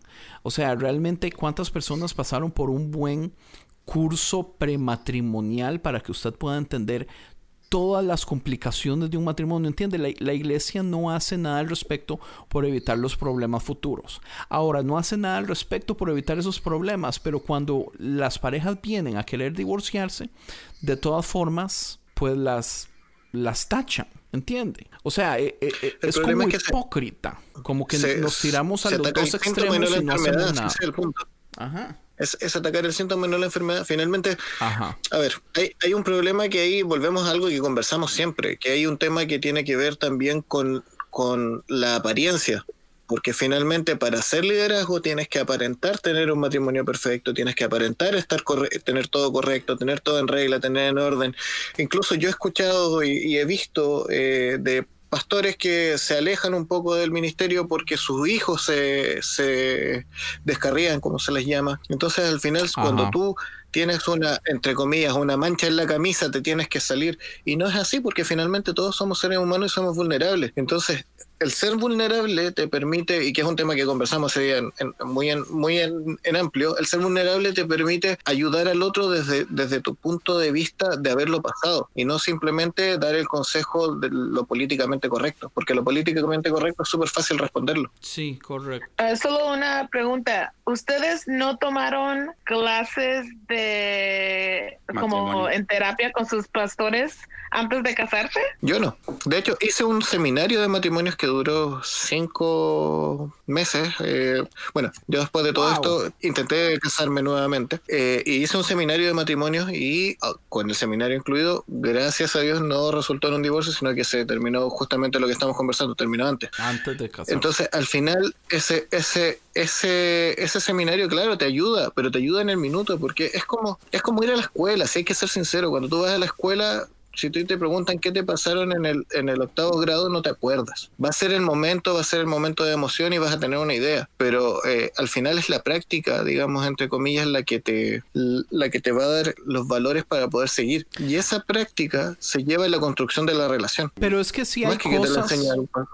Si hay cosas que se pueden enseñar, como por ejemplo, yo escuché un podcast que se llama Daddy John, que lo hicieron en un TV show que está ahorita en Netflix, muy bueno de una pareja. Eh, la chavala tiene mucho dinero, está mayor, encuentra un novio en Tinder y ese ma era un psicópata. Es un especial de seis episodios. Los últimos dos episodios son entrevistas y en una de esas entrevistan a un chavalo del FBI que se dedica a investigar ese tipo de cosas. Y él está dando una lista de cosas que usted puede ver, digamos, cosas para que usted pueda identificar a una persona que tiene tendencias psicópatas. O, o- o una lista de cosas que usted puede ver que, digamos, un hombre puede ser abusivo. Y entre la lista de cosas, él está diciendo cosas que yo nunca había pensado, que son tan sencillas, tan inocentes. Pero yo digo, pucha. Y, y digamos, a mí inmediatamente se me vino una pareja que yo conozco a la mente. En uno de los ejemplos súper sencillos es, digamos, el hecho de que la mujer, digamos, que el hombre mm, le impida a la mujer trabajar. O que siempre le esté diciendo, no, no, yo trabajo, yo hago por usted y todo eso. Pero que aunque la persona quiera trabajar, que el hombre vea a ver cómo hace para no dejarle. Eso es abuso. Otra cosa. Eso es abuso. Otra cosa, por ejemplo, es que el hombre siempre ande el bolso de la mujer. O sea, que hasta cierto punto ni siquiera ella tenga la libertad de poder andar con su propio bolso y sacar su dinero y cosas así. Eh, o sea, eh, las explicaciones que dan son un poco más complejas al respecto, pero se lo juro que yo veía ciertas personas, me venían cosas a la mente y yo decía, ¿por qué rayos estas cosas no se le enseñan a los jóvenes antes de casarse? Para que, usted empiece a identificar este tipo de cosas en, en sus noviazgos, en, la pareja. ¿Qué información tan importante, Ma? Y no se hace. Oye, eh, pero es que eso, eso existe. Lo que pasa es que vivimos en una sociedad lo suficientemente machista para opacarlo. Ojo con eso, porque, por ejemplo, si yo te pregunto si conoces lo que es el violentómetro, no sé cuántos de ustedes lo conocen. Ah, yo no. Ya, si tú buscas... Yo una vez jugué de ese en la feria. Si tú buscas en Google violentómetro, te vas a dar cuenta que hay una gráfica que trae un montón de ah, datos que son justamente los que tú estás mencionando. Usted lo mandó. Para decirte, oye, aquí, aquí hay un. Sí, yo lo mandé una vez al grupo. Aquí hay, eh, no sé, te grita, ok, estás en, entre la zona amarilla y la zona roja. Ojo, es una persona violenta. Te, te zamarrea, te empuja y hasta, bueno, termina en la zona obviamente más roja donde están las violaciones, los, abusos mayores. Te ignora. Exacto, es una lista y es súper simple de, interpretar. Y te, lo trae con colores en una gráfica. Y está ahí y está hace años. En México, siendo que yo no soy de allá, eh, se, fue uno de los primeros países donde se implementó y pasó totalmente desapercibido. ¿Por qué? Porque somos sociedades totalmente machistas. Yo siempre lo digo, yo me sentí orgulloso, por ejemplo, de que mis hijas, siendo tan pequeñas, entiendan el trasfondo de, la marcha que hubo para el 8 de marzo, porque yo anhelo que cuando yo me muera, mis hijas puedan vivir en un mundo tranquilo y no tengan que estar mirando un violentómetro para saber si pueden tener novia o no. Eso debería ser parte de nuestra cultura general. Pero nuestras... Ah, Ah, por ejemplo, nuestras madres, nuestras tías que tienen ya 60 años, no tenían el acceso de esta información um, accesible. Um, so, han pasado. Yo sé que mi familia, hablando de mis padres, mi mamá, um, antes que viniera Cristo, uh, pasaba pues abusos de mi papá, de mano, que mucho tomaba y cuando le pregunto yo, ¿por qué no lo dejaste? ¿Por qué no te fuiste de la casa? Nos hubiéramos ido. Dice, pues porque tenía ustedes. Es el, es el miedo de estar pues eh, en un modo independiente y no tener cómo darle de comer a sus hijos. Y hay muchas mujeres que yo conozco, que yo sé, que viven por el abuso, para no divorciarse porque no saben qué hacer después del divorcio.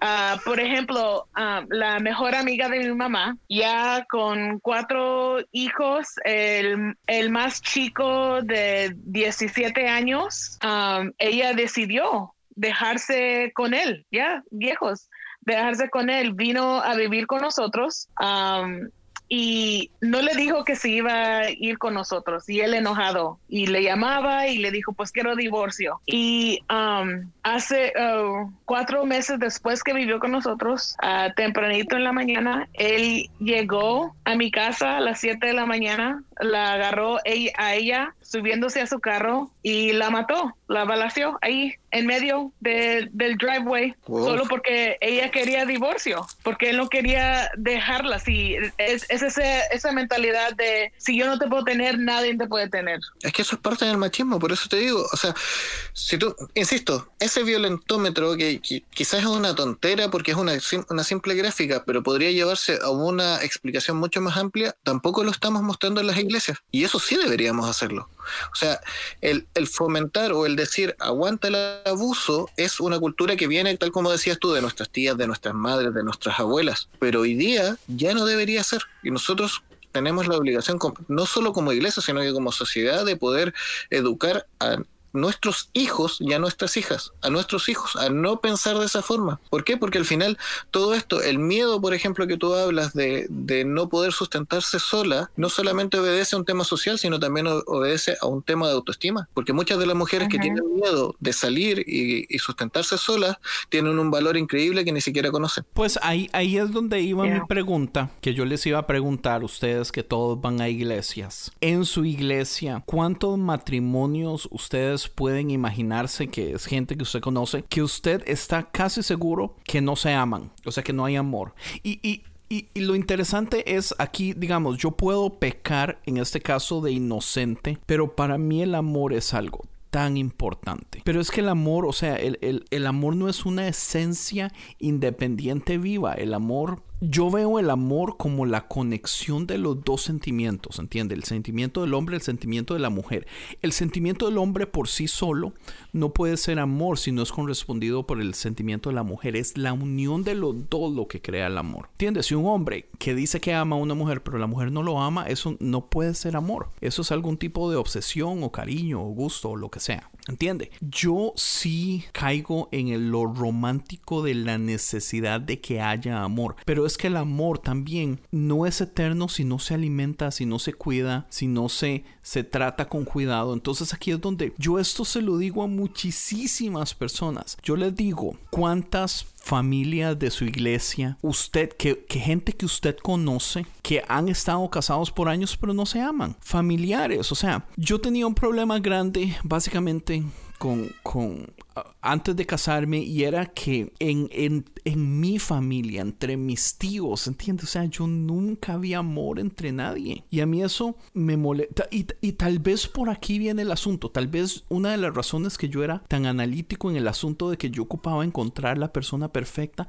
es porque yo decía, yo no voy a pasar una vida casado por 40 años con una persona que yo no me soporto, que las cosas que yo veía todo el mundo. O sea, yo en mi infancia, yo mentiras que yo vi matrimonios felices. Entonces yo dije, yo tengo que ver, yo tengo que ver a ver qué putas hago porque yo ocupo vivir en un matrimonio feliz. Entonces eh, eh, eso ha sido un impulso porque se lo juro que yo no lo vi. Se lo juro que yo puedo, o sea, yo veo parejas de gente de mi iglesia en ese momento, de las iglesias a las que yo he ido, donde se supone que las cosas deberían estar bien y yo puedo ver pareja tras pareja tras pareja y yo digo, no se aman, no se aman, no se aman, no se soportan.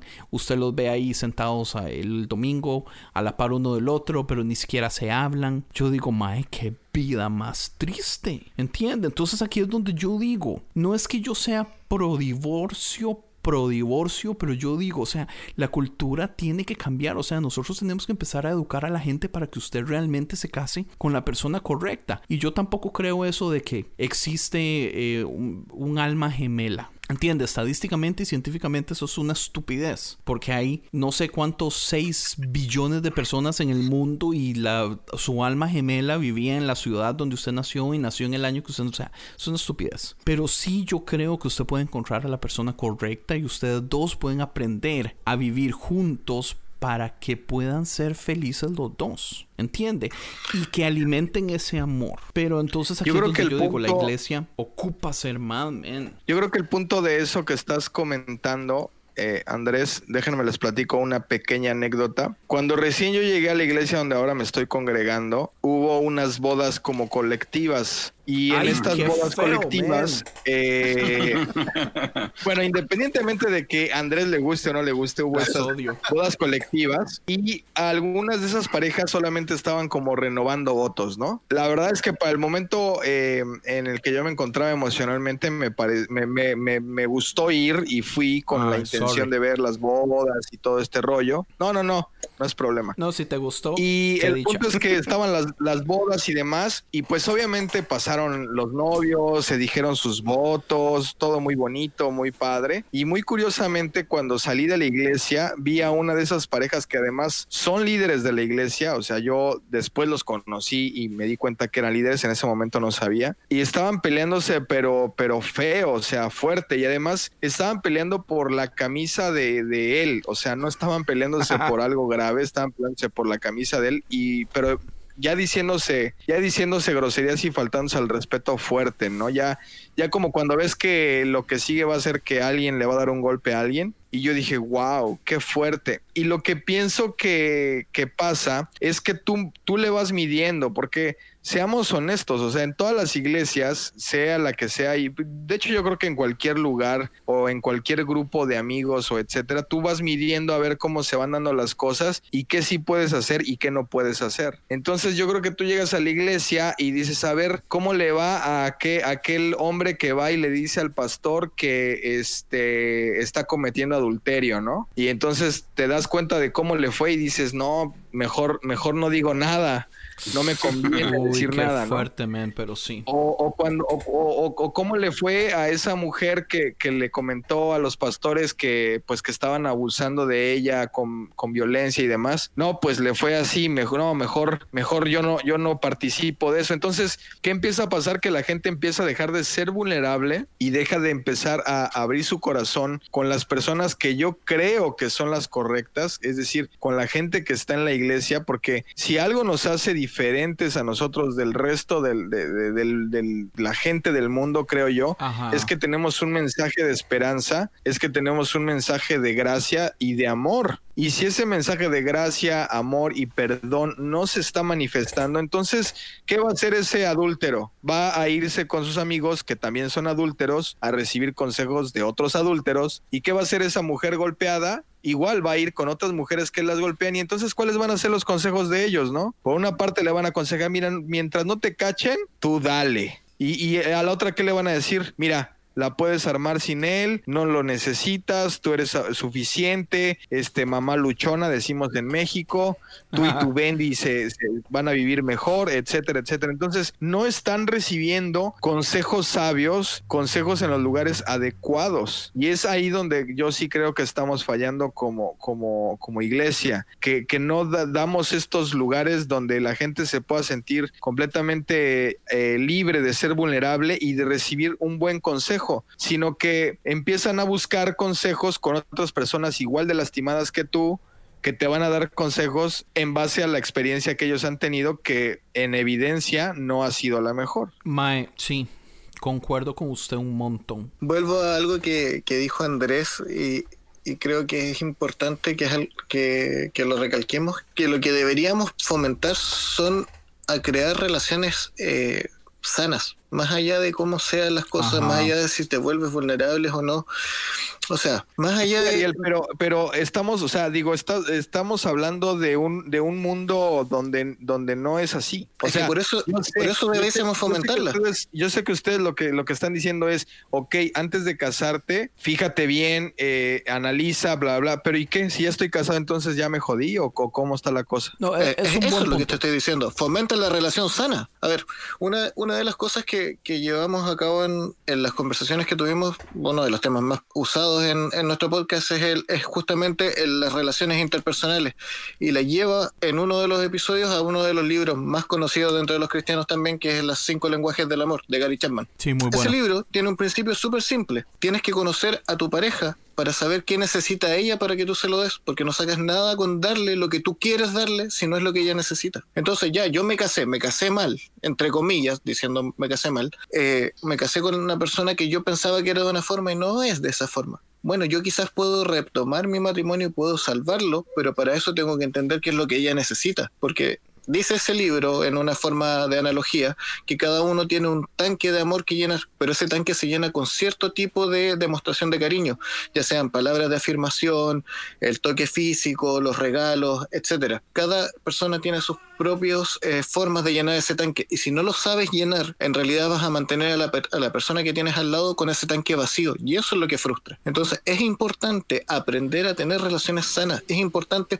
nosotros sanarnos previos para saber que para saber qué entregar. Yo no puedo entregar algo que no tengo. Entonces, por eso dice eh, una de las frases más conocidas de la Biblia es ama a tu prójimo como a ti mismo. Si tú no te sabes amar a ti, ¿cómo vas a amar al otro? Ahora, algo que yo veo, y, y ok, Maja tiene razón. Hemos estado hablando como por afuera, qué hacemos al principio, qué hacemos al final, pero hablemos de qué hacemos en medio. O sea, ¿qué debería hacer la, la iglesia cuando ya una pareja que no recibió absolutamente nada de educación o recibió un poquito de educación, pero de todas formas no están actuando o poniendo nada, eh, no están trabajando en nada de lo que aprendieron. ¿Qué debería hacer la iglesia? Y yo pienso en lo personal que tal vez la iglesia, sí, no debería nunca la iglesia o el pastor recomendar el divorcio. Siempre debería tratar de ayudar a arreglar la situación, ofreciendo todo este, ojalá, si la iglesia los tiene, todos estos programas de educación, estos cursos, eh, qué sé yo, eh, congresos de parejas, etc. Pero también la iglesia no tiene derecho a decirle que no a una pareja cuando ya la pareja se quiere divorciar cuando ya finalmente tomaron la decisión. Entonces, la, iglesia tiene que respetarlo, simple y sencillamente. Y ese respeto viene también en que pues usted tiene que ver a ver, en este caso como estamos hablando, qué sucede cuando ya se separan, qué sucede con los liderazgos, qué sucede con las posiciones sociales que se tenían antes, qué sucede con las amistades, ¿entiende? Porque uno de los problemas grandes con esto es la soledad, es los divorciados padecen de soledad, porque especialmente los que han estado en una iglesia y tienen su círculo de amigos, que usualmente son otros, otras parejas casadas. En el momento que se divorcian, esas parejas casadas, mentira que van a invitar ni a, ni a uno ni al otro. Entonces, no solamente usted pierde, qué sé yo, el contacto con, con su pastor, con los otros líderes, el, el trabajo que usted hacía, pero hasta sus amigos, ¿entiende? Usted ve como que hay una separación. ¿Qué está haciendo la iglesia para mejorar este tipo de cosas? Ahora, ¿está la iglesia en predicaciones abiertamente diciendo, qué sé yo, eh, mujeres, si usted se siente abusada, si usted tiene miedo, usted puede venir donde nosotros y nosotros le vamos a ayudar. O sea, que sea tan abierto y tan obvio, que sea al frente de todas para que también haya esa posibilidad. Porque uno de los problemas más grandes que hay es que las mujeres dicen, es que mi esposo no me pega, pero usted ha vivido abusada por años de otros modos, ¿entiende? Entonces también darle a, a entender a las personas que, pucha, son, son derechos humanos que usted pueda ser feliz, que usted sea respetada. Ahora, yo sé que esto es muy poco común también, pero hay hombres que son los maltratados, por más raro que sea. Nadie se ría, por favor, porque no es de reírse. Tony, desgraciado. Este, entiende, pero si la iglesia no predica la libertad, si no ofrece protección, si no dice abiertamente que, que la iglesia está ahí para ayudar a aquellas personas que están pasando por, por cosas, vamos a, a tener el problema que decía Maja, que es que la gente no va a poder decir nada, ¿entiende? Y va a tener que vivir una vida siendo abusada eh, en silencio y nadie se da cuenta. Porque el problema es que estas cosas solo pasan en la casa. Obviamente, en el momento que estamos en la iglesia, actuamos como que somos la pareja perfecta. ¿Entiende? Yo podría hasta preguntar, ¿cuántos pastores conoce usted que usted cree que su matrimonio no es un matrimonio feliz? Y yo pienso que hay montones, ¿entiende? Porque esto es universal. No es que es a los pobres nada más o, o los que no se graduaron de la escuela. O sea, es universal. Hasta la gente, celebridades, hasta el- al, mejor mono se le cae el zapote. Yo creo que en gran parte también, o sea, tiene que ver mucho que ver con la, madurez de las, de las personas, ma. O sea, aparte de que comprar un carro es una decisión bastante grande, comprar una casa también. Ahora son cosas materiales que no te responden, no te, no se comunican, o sea, son pagos o trabajas y haces pagos. Pero yo creo que la madurez de una persona que llega al punto de decir, yo creo que me quiero casar con alguien, yo creo que hace mucha falta o sea, la madurez en las personas para poder dirigirlas como una iglesia a un pensamiento sano, porque a veces con los, las emociones y el coraje, la gente no, no, no están reaccionando bien, o sea, O no el están pensando de un modo... Sí, o sea, ya para casarse, güey, es una decisión seria, o sea, es una, es una decisión donde no, no, no estás jugando con la con tus propias emociones, pero ahora estás invitando a, a vivir con una persona por el resto de tu vida. O sea, es una decisión bastante grande porque es, te estás involucrando con alguien que va a estar respondiéndote, vas a estar viviendo, o sea, conforme el, eh, viviendo juntos van a estar cambiando porque cada uno también, no nomás porque nos casamos ya que nos quedamos iguales, o sea, la, la evolución de las relaciones es una cosa tremenda. O sea, yo apenas tengo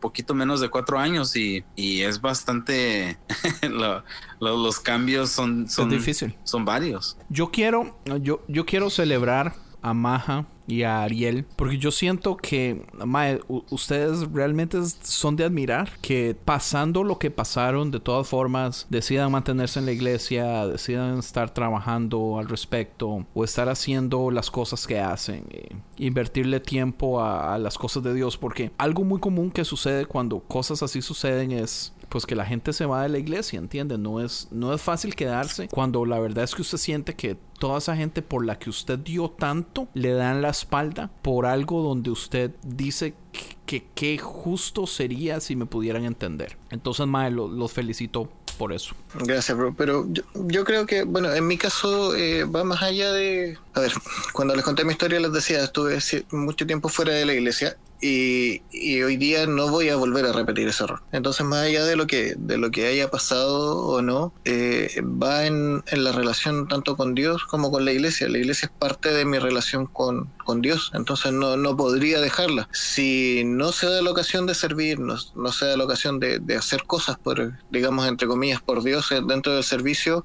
bueno, es, es lo que toca y es parte de también las consecuencias de las malas decisiones, como decía Tony recién. Son decisiones súper importantes y gran y aprender a nosotros a hacernos responsables de, de los errores que cometemos, de las malas decisiones que cometemos, eh, es parte también de la madurez. O sea, todos tenemos eh, errores en la vida y van a haber lugares donde esos errores nos van a cortar y van a haber lugares donde esos errores nos van a ayudar a servir y a ayudar a otros. Que es parte un poco de lo que hacemos con el podcast. Correcto. Eh, Y, y yo siento que de eso se Sí, trata. yo creo que es eh, la sanidad. Yo, yo pienso que no hay mejor no hay mejor maestro de cualquier cosa que la persona que lo ha vivido. Entonces a veces es mejor escuchar cosas de digamos maestros como usted que han pasado por eso que a veces de un pastor o un líder que no tiene ni idea de lo que es. Dale, maja. Nada, solamente quería decir que, que la realidad es que por lo menos a mí lo que me ha hecho permanecer en la iglesia donde asisto actualmente es que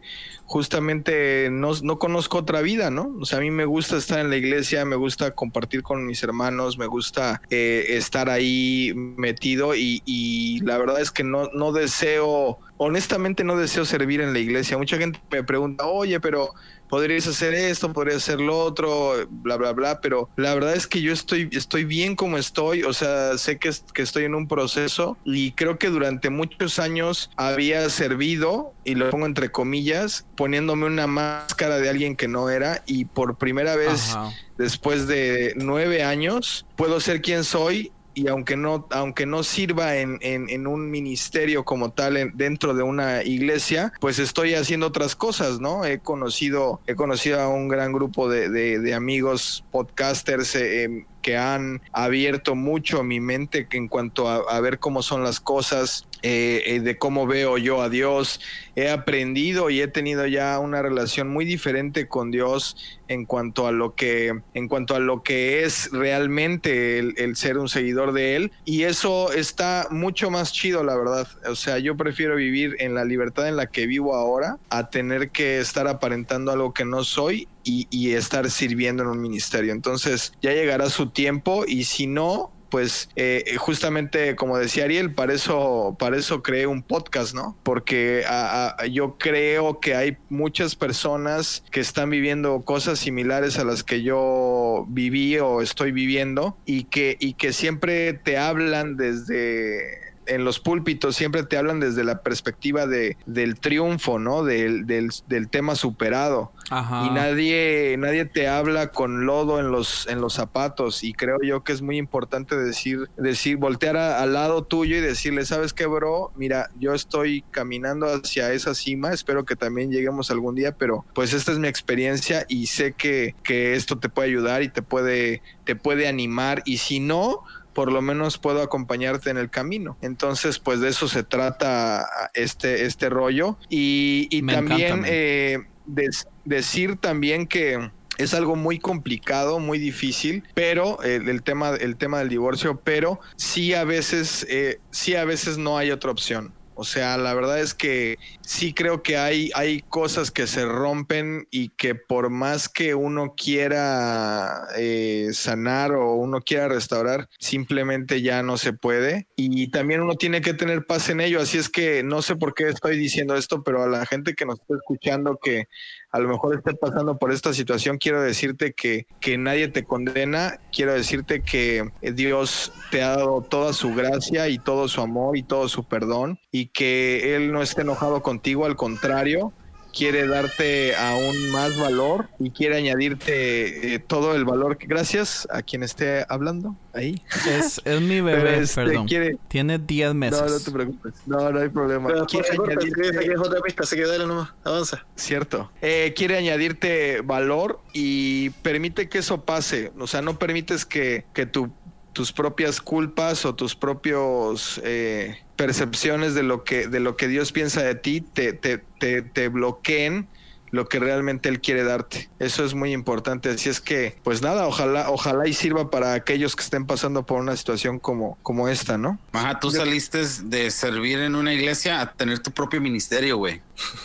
Es cierto. Pues el podcast es un ministerio, yo lo veo así. Eso, Eh, eh, es realmente lo que es. Es realmente lo que es. Creo que yo me quiero colgar un poco de lo que dijo Maja y hay, y hay un tema que no hemos conversado y que es súper importante. Detrás del divorcio también hay un proceso de sanidad. Ajá. No es solo la discriminación, no es solo, no es tan solo como lo llevamos en la iglesia, sino que también hay un proceso de sanidad para quien está viviendo el divorcio y los años que vienen después de eso. Porque hay- siempre hay dos partes, uno que sale un poco más dañado que el otro, pero Y- hay y- un proceso en eso. Y el proceso es muy parecido al proceso psicológico de cuando una persona pierde a alguien, como que se le muere el papá, se le muere Es un hermano. Es un Sí, es el es proceso una de duelo. sanidad. Exacto, es un proceso de duelo y, y generalmente cuesta mucho levantarse, sobre todo, a, ver, en- se, habla de- del repudiado, de la parte repudiada, porque siempre el divorcio es muy raro que sea de, de ambas partes. Siempre hay alguien que sale más dañado que el otro, como decía. Y la parte que se siente abandonada es la que vive en este caso el duelo más duro. Y, y hay una sanidad detrás de eso, el vivir ese proceso, si se vive con Dios en este caso, eh, te puede llevar a tener una relación mucho más estrecha.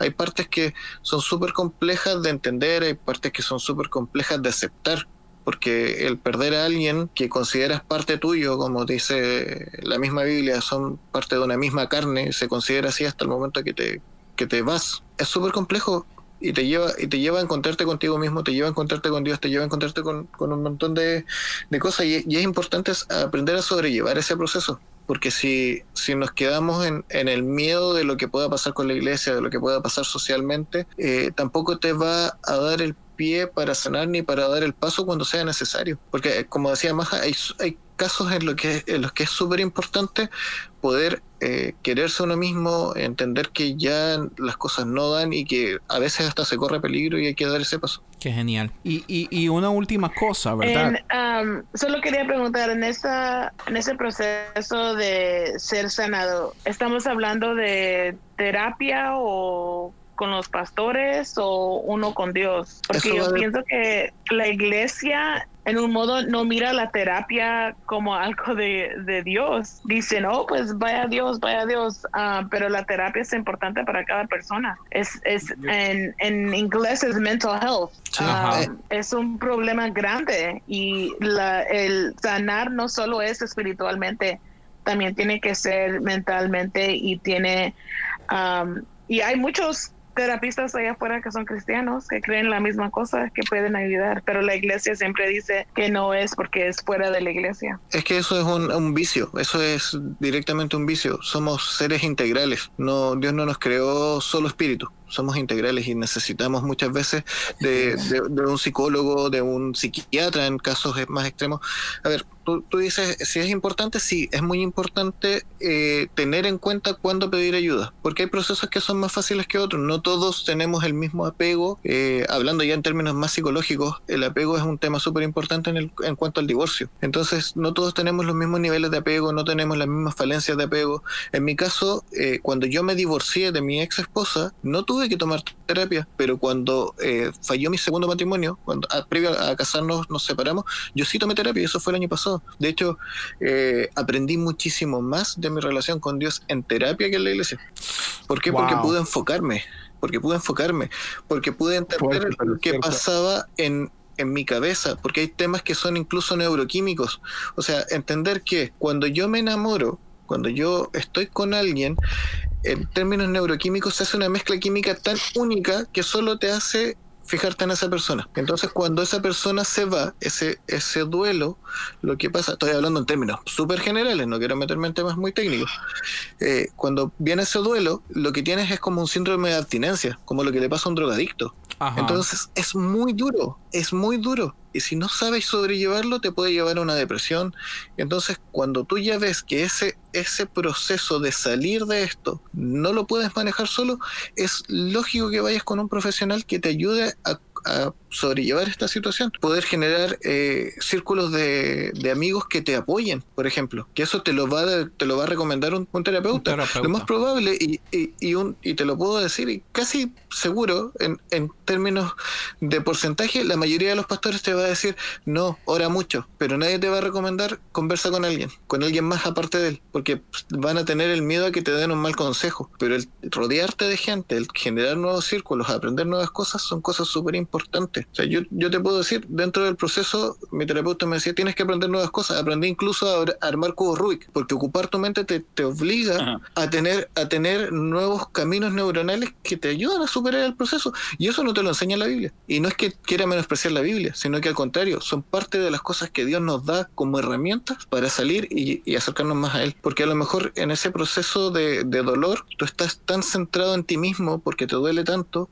que te olvidas de eso. Entonces hay muchas cosas que son tan importantes tomarlas en cuenta con un, con un terapeuta, con, con un profesional, de repente incluso con médicos, como digo, hay, hay casos donde la ansiedad es tanta que te tienes que medicar para poder descansar, porque si no descansas tu mente no, no se reinicia y no puedes volver, volver a avanzar. Entonces sí es súper importante el proceso, generar eh, eh, los círculos de, de apoyo, eh, poder reconocer tus emociones, poder control, para poder controlarlas, con, poder controlar tus pensamientos, eh, no sé, no sobre espiritualizar las situaciones, porque muchas veces se sobre espiritualiza lo que estás viviendo y te, y te golpea, porque Aquí- sientes que estás fallando a Dios. Correcto. Aquí es donde yo creo que es tan importante que las iglesias se tienen que preparar. Porque sí, qué bonito es poder ir donde un terapeuta, pero qué feo para el bolsillo, porque son caros, ¿entiende? Pero digamos, ¿podría la iglesia tener algún sistema, algún programa que tal vez no sea como full terapia, pero por lo menos que sea grupos de apoyos para que mínimo la mitad de la información que usted puede obtener para personas que no tienen la capacidad o el acceso o el dinero de realmente poder ir a terapia puedan tener este tipo de cosas. ¿Entiende? O sea, le hace falta demasiado. Y una cosita más que yo quería comentar también es para los que no saben, Jeremías 3.8 dice, y vio que a causa de todos los adulterios de la infiel Israel, yo la había despedido dándole carta de divorcio. Así que Dios se divorció del pueblo de Israel también. Ah, pero ¿por qué la iglesia tiene que ser la solución? ¿O Es por que- qué la iglesia tiene que ser el, el terapista? Like, el- hay unos pastores que no están entrenados, no han ido a la escuela para ser pastores. Alguien los escogió, dijeron, hey, ponte ya a predicar. Y no tienen um, en, en un modo ah, la educación para dar consejos um, para su pueblo. So, ¿por, qué, ¿Por qué no vamos a, a los terapistas que han ido a la escuela o a otras um, cosas que nos pueden ayudar? Es la misma razón que los policías está pasando lo que está pasando, porque no tienen um, Entrenamiento eh, they psicológico. haven't been sí. educated. Ajá, no tienen entrenamiento. Es que eso va a depender del nivel. Y, y de la economía, o sea, es que no todas... ¿Del problema? Sí, del problema. Porque, a ver, eh, yo sé que, que la economía es un tema que, que sí es, es muy importante y de- dependiendo del país donde vivamos, eh, si tenemos acceso a salud mental o no en términos eh, gubernamentales. Claro. Pero eh, en términos generales, a ver, en, en un término muy general, la terapia es poder ordenar tus pensamientos. Y eso lo puede, para, para, hay personas que dicen mi terapia es escribir, mi terapia es meditar, mi terapia es conversar. Tú sentarte a tomar una cerveza con un amigo y contarle tus problemas te ayuda el, el explayar tus problemas a través de una voz, a través de un podcast. son, son terapia. Eso es terapia te Uy, ayuda a, ordenar tus ideas. O sea, eh, todo esto que estamos haciendo, tú, cada vez que tú eh, sacas tus ideas, digamos, de tu mente o de tu corazón hacia algo externo, ya sea arte, pintura, música, lo que sea, es terapia. En mayor o- o menor nivel. ¿Cuál es la diferencia entre un terapeuta y, y una terapia que, digamos, la consejería de un pastor, es que el terapeuta tiene las técnicas para enrutar tus pensamientos. Cuando ve que tú te estás yendo hacia un lado que no te va a ayudar, él con sus preguntas, con su forma de, conversar, te va a enrutar hacia donde tienes que llegar para, para poder sanar. Por eso las terapias son tan largas, porque no, no es que tú vayas al, al terapeuta y te diga, ya, a ver, cuéntame qué te pasó, me pasó esto, esto, ya, entonces tienes que hacer aquí, listo, se acabó. No es así, por lo menos yo, eh, mi terapia duró, no me equivoco, unos 6, 7 meses y fue realmente una relación de amistad con mi terapeuta, donde pude explayar mis sentimientos, hasta el día de hoy somos amigos. Entonces cambia la situación, sobre todo cuando es un terapeuta cristiano, porque te va a enfocar, como te decía, en Dios. Te va a enfocar y te va a, vas a encontrar una esperanza distinta que quizás con un terapeuta que no es cristiano. Entonces el nivel en el cual te encuentras te va a, a también fijar el nivel en el cual pides ayuda. Y, otra cosa importante también es ah, como el especial de Malcolm Gladwell de Revisionist History, que habla acerca de, si no me equivoco, son los franciscanos, que ellos andan promoviendo y predicando la idea de que todos los problemas del mundo tienen que verse como problemas independientes y no podemos o no debemos nosotros generalizar problemas. Yo siento que una de las cosas que,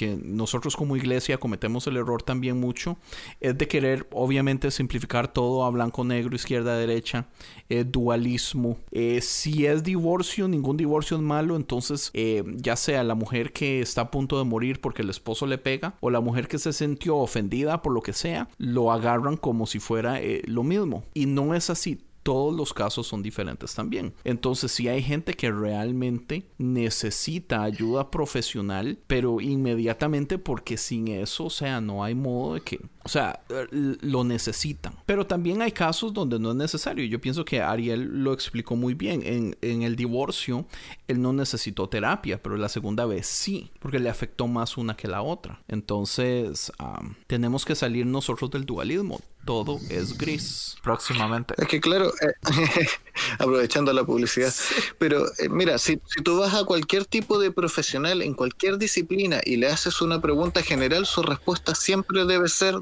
depende. No puede ser una respuesta fija. Si tú vas donde un nutricionista y le preguntas cómo bajo de peso, depende. Te va a tener que medir, te va a tener que hacer exámenes. Si vas donde alguien, un ingeniero que construye un edificio, de cómo construir un edificio. Depende, depende de dónde lo vas a hacer, del terreno. Todo depende del contexto. Y es lo mismo que estábamos hablando anteriormente de lo que dijo Jesús en la Biblia. Si tú das una, una respuesta cerrada a un término general, lo más probable es que te equivoques. Correcto. Sí, una, una de las cosas que, que me pone a pensar mucho de todo esto es. sí, depende.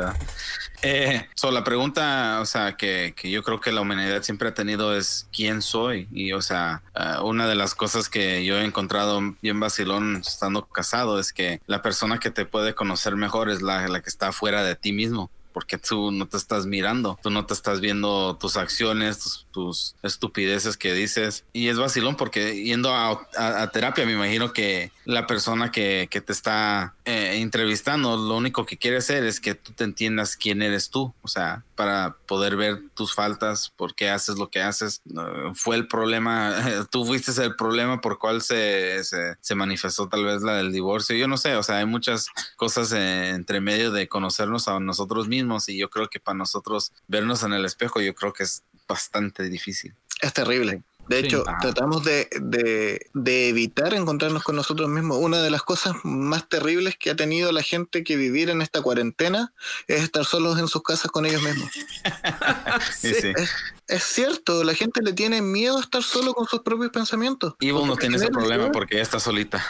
Entonces, por lo menos a mí en lo personal me pasó que cuando yo tomé la terapia encontré cosas que arrastraba desde mi adolescencia o desde mi niñez que me, hacían, me hacían mantener eh, relaciones insanas. Por eso digo que es tan importante construir relaciones sanas, porque quizás si yo hubiera sanado esa, esa forma de llevar las relaciones antes, Quizás ni siquiera me hubiera casado, quizás sí hubiese resultado el matrimonio. No digo que tenga toda la culpa, pero sí tengo gran parte, porque siempre en un divorcio hay dos culpas, no, no, es, no es solo de uno. No, lo único que quería yo comentar, no estaba yo apoyando a Tony con lo que estaba comentando. Ah, Lo único que quisiera yo eh, aportar ahorita a lo que estaba diciendo Ariel es que es muy difícil el, el duelo cuando te separas de alguien, como un divorcio, porque cuando alguien muere, pues ya murió, o sea, tu cerebro entiende que esa persona ya, ya no está, o sea, se va y, tan tan. Pero en el tema del divorcio, pues eh, la persona sigue viva, ¿sabes? y, la persona...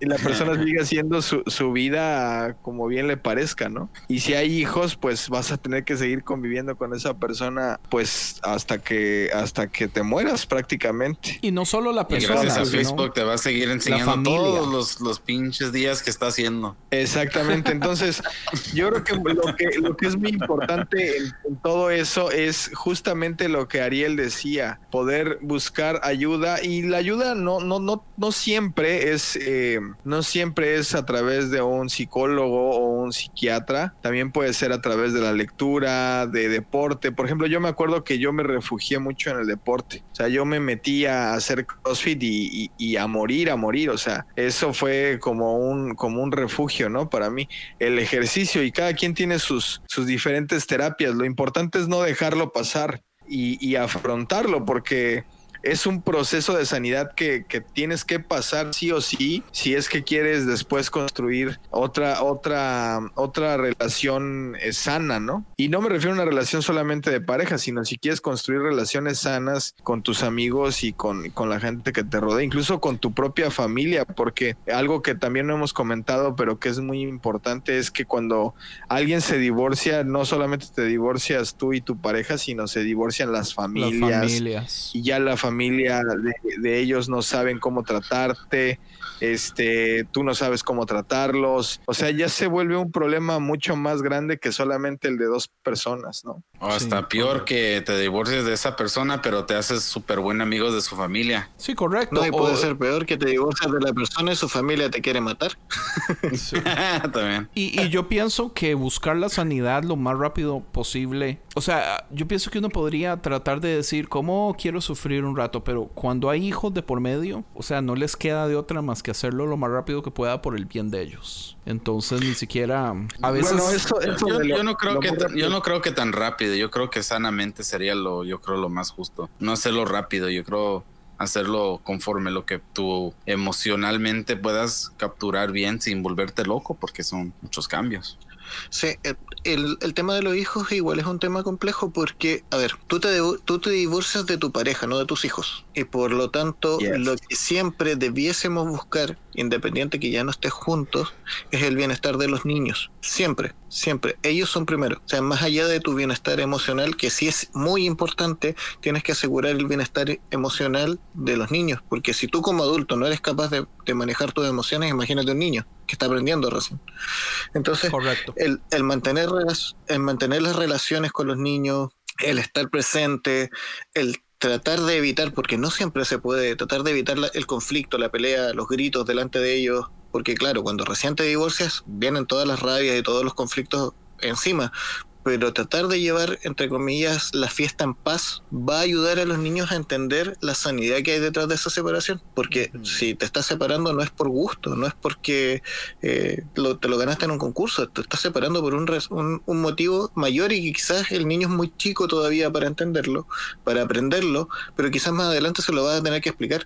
Cuando se lo tengas que explicar, a lo mejor él te va a decir, pero yo me acuerdo que tú, no sé, por darte un ejemplo más extremo, cuando tú golpeaste a mi mamá, ¿y tú qué le vas a decir? Uy, sí. Entonces, es terrible. Yo, en mi caso, eh, me ha costado mucho lograr eso porque yo vivo en la zona norte de la ciudad y mis hijos viven en la zona sur. Pero entonces, eh, el mantener esa relación, como te digo, éramos tan cercanos o somos tan cercanos, mantener esa relación implica muchas horas de viaje. Entonces, mantener eso y entender que esas horas de viaje valen la pena, te ayuda a mantener esa relación también con tu hijo. Y hoy día, como te decía, en el episodio cuando grabé con mi hija, ella me dice, yo entiendo lo que pasó y, y creo que es lo mejor que pudo haber pasado, teniendo 11 años. Wow, increíble. Yo pienso que ya podríamos aterrizar aquí. No sé si dejamos ah, unas últimas palabras de cada uno. Cierra yo, voy a dar palabras para, porque es- pues, no sé cuánto llevamos, como dos horas. Creo que palabras al cierre, eh, importante más allá de todo lo que hemos conversado, es entender que el divorcio no es la primera opción, nunca lo va a ser, eh, siempre debería ser la última. Tratemos de que sea la última y que finalmente no hay que tenerle miedo tampoco al divorcio, porque si, si la relación no da para continuar de manera sana o para poder sobrellevar una, una vida que, que se mantenga, eh, no deberíamos seguir eh, teniéndolo. Muchas veces tememos a que Dios no apruebe lo que estamos haciendo, pero yo siempre hago la misma analogía. Por lo menos creo que los que son padres lo pueden entender. Si mi hijo tiene una novia y su novia lo golpea, o mi hija tiene una novia y su hijo y su novio lo golpea, lo más probable es que yo le diga sal de ahí, independiente de que su novio me caiga muy bien. ¿Por qué? Porque yo amo a mi hija y quiero que ella esté bien. Y si está viviendo un infierno al lado de una persona, yo voy a querer que salga. Él es mi padre. Dios es mi padre y no va a querer que yo siga viviendo un infierno. Entonces entendamos el contexto, porque las relaciones son muy distintas hoy día a lo que había en los tiempos cuando se escribió la Biblia. Y Dios nos quiere como sus hijos, nos ama como sus hijos, dio su vida por nosotros. Entonces, si Dios dio su vida por nosotros, no va a querer que nosotros demos la vida por una costumbre. Así que perdámosle el miedo, perdámosle el miedo porque, insisto, no es la primera opción, pero muchas veces puede costar una vida. Y, y aprendamos a ver que las relaciones se construyen, se, se, se van formando de a poco. Y si en ese formar te das cuenta que, como decía, con el violentómetro, incluso con una cosa tan simple, eh, se está yendo de las manos, busquen ayuda, porque se puede salvar el matrimonio. Dios puede restaurar un matrimonio, pero si ya no se puede, veamos lo mejor para, para todos. Así que eso, creo que esa es mi, mi conclusión, después de todo. Buen dicho. Pues yo creo que yo me quiero dirigir ahora al, al otro lado, al, al que siente responsabilidad del rompimiento. Y como decía hace rato, eh, quiero decirte que, que no te preocupes. Que sí, a lo mejor, a lo mejor te has equivocado, a lo mejor no has hecho bien las cosas, pero que Dios eh, tiene gracia para ti, tiene perdón y tiene amor. Y algo que, que he aprendido durante todo este año ya, porque ya ha pasado poco más de un año, es justamente entender que siempre hay un lugar en la mesa para nosotros, en la mesa que Dios ha preparado y no se trata de, de, si te sientes digno o no de estar sentado en esa mesa, Dios ya, ya te ha dado ese lugar y ahí va a estar. Te sientes o no, el lugar está puesto para ahí, para ti. Uh -huh. Ahí. Entonces, tómalo, hazlo y obviamente trabaja en lo que tengas que trabajar para que las cosas sean eh, más llevaderas. Es un proceso, no te desesperes, no es de la noche a la mañana, no es gripa, eh, te lleva un tiempo, pero te puedo decir que sí después vas a entender, sí después vas a ver las cosas de diferente forma, vas a aprender y sobre todo hay cosas mucho mejores adelante. No es una frase cliché, de verdad es que sí, uh -huh. hay muchas cosas mejores adelante. Y a veces algo está tan roto que ya no se puede reparar y eso no quiere decir que, que algo esté mal, simplemente que, que son cosas que pasan y, y así es la vida. No, no te preocupes, no te claves tanto en buscarle soluciones o no, o que si sí o que si no. Eh, no, no te enrolles en eso porque lo único que vas a generar es ansiedad y, y, y, y no vas a lograr nada. Así es que eso es, esas serían mis palabras finales. Obviamente, gracias, gracias eh, Andrés, gracias Tony, gracias. No sé si es Eve o Eve o cómo te digo, pero bueno, gracias. Es evil, como maldad. Ya se me hacía rara. Saca el aceite. por eso eres amiga de Andrés, ¿no? Sí. No, por eso, por eso no pone la cámara, la cara en la cámara, porque de vez en cuando la cabeza se le rota porque así tengo como tres- sueño. 360. Oh my God. Tony la- entonces lo que pasó por el techo caminando fue ella. Sí, Sí. tranquila, es, no es normal eso. Yep. yo no me despedí. Me despido entonces, porque Maja ya se despidió. Para, para concluir, um, quiero decir que no me voy a casar porque um, tengo sueño. y porque ustedes desesperan, man. Todos deprimidos. Híjole. Bueno, I'm just kidding. I'm kidding. I'm kidding. I'm kidding. bueno, pues yo entonces para concluir, para mi parte, entonces yo creo que el- para mí lo único que a veces me da con, eh, ¿cómo se dice? Confort en, en pensar en todo este desmadre es que a veces se nos olvida que para los que somos cristianos y los que creemos en Dios, sinceramente, que la Biblia dice que todo lo que pasa, o sea, es para el bien para los que están en Él y aunque sea un camino arduo y difícil y a veces, o sea, horrible, eh, esperemos llegar al otro lado de lo que Dios nos está llevando a vivir y ojalá que lleguemos al otro lado sin, sin habido perder demasiado, pero yo creo que al fin de todo, o sea, la luz está al otro lado del túnel. Bueno, yo quiero decir que ustedes son tan cristianos, men. Pucha, yo no voy a decir nada así cristiano. Quiero agradecerles, eso sí, muchísimas gracias, man, por aceptar la invitación. Ah, yo creo que la conversación estuvo genial, genial. Eh, quiero, todos que vayan a escuchar el podcast de Ariel y si nos unimos con símbolo de pregunta al final está en todas las plataformas. Voy a dejar los links en las notas y el podcast de Maja. Back Home es como regreso a casa, Back Home. Eh, también voy a dejar eh, el link en las notas. Eh, y más, gracias. Yo pienso que yo pienso que quedó genial. Gracias a ustedes por la invitación. para mí, hoy día le decía a un amigo eh, es como que si cantara, cantara con mi cantante favorito. Llevo escuchándolo hace muy, muy, buen rato, así es que un honor de verdad compartir con ustedes. Así que muchas gracias a ustedes por la invitación. Saludar a las niñas del podcast que, que quedaron fuera por ahora, pero están ahí siempre. Entonces ya esto es todo. Eh, nos vemos en la próxima. Eh, no sé qué vamos a hablar en la próxima, pero muchas gracias. Bye. Abrazos. Gracias.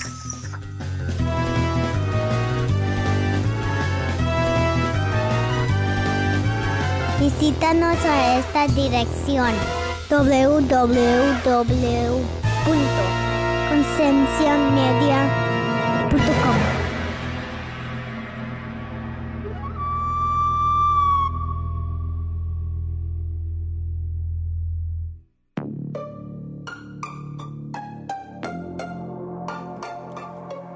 Hey, ¿te gustó este podcast? Visita Podcast Cristianos en Español en Instagram, Facebook y Twitter para encontrar más podcasts como este.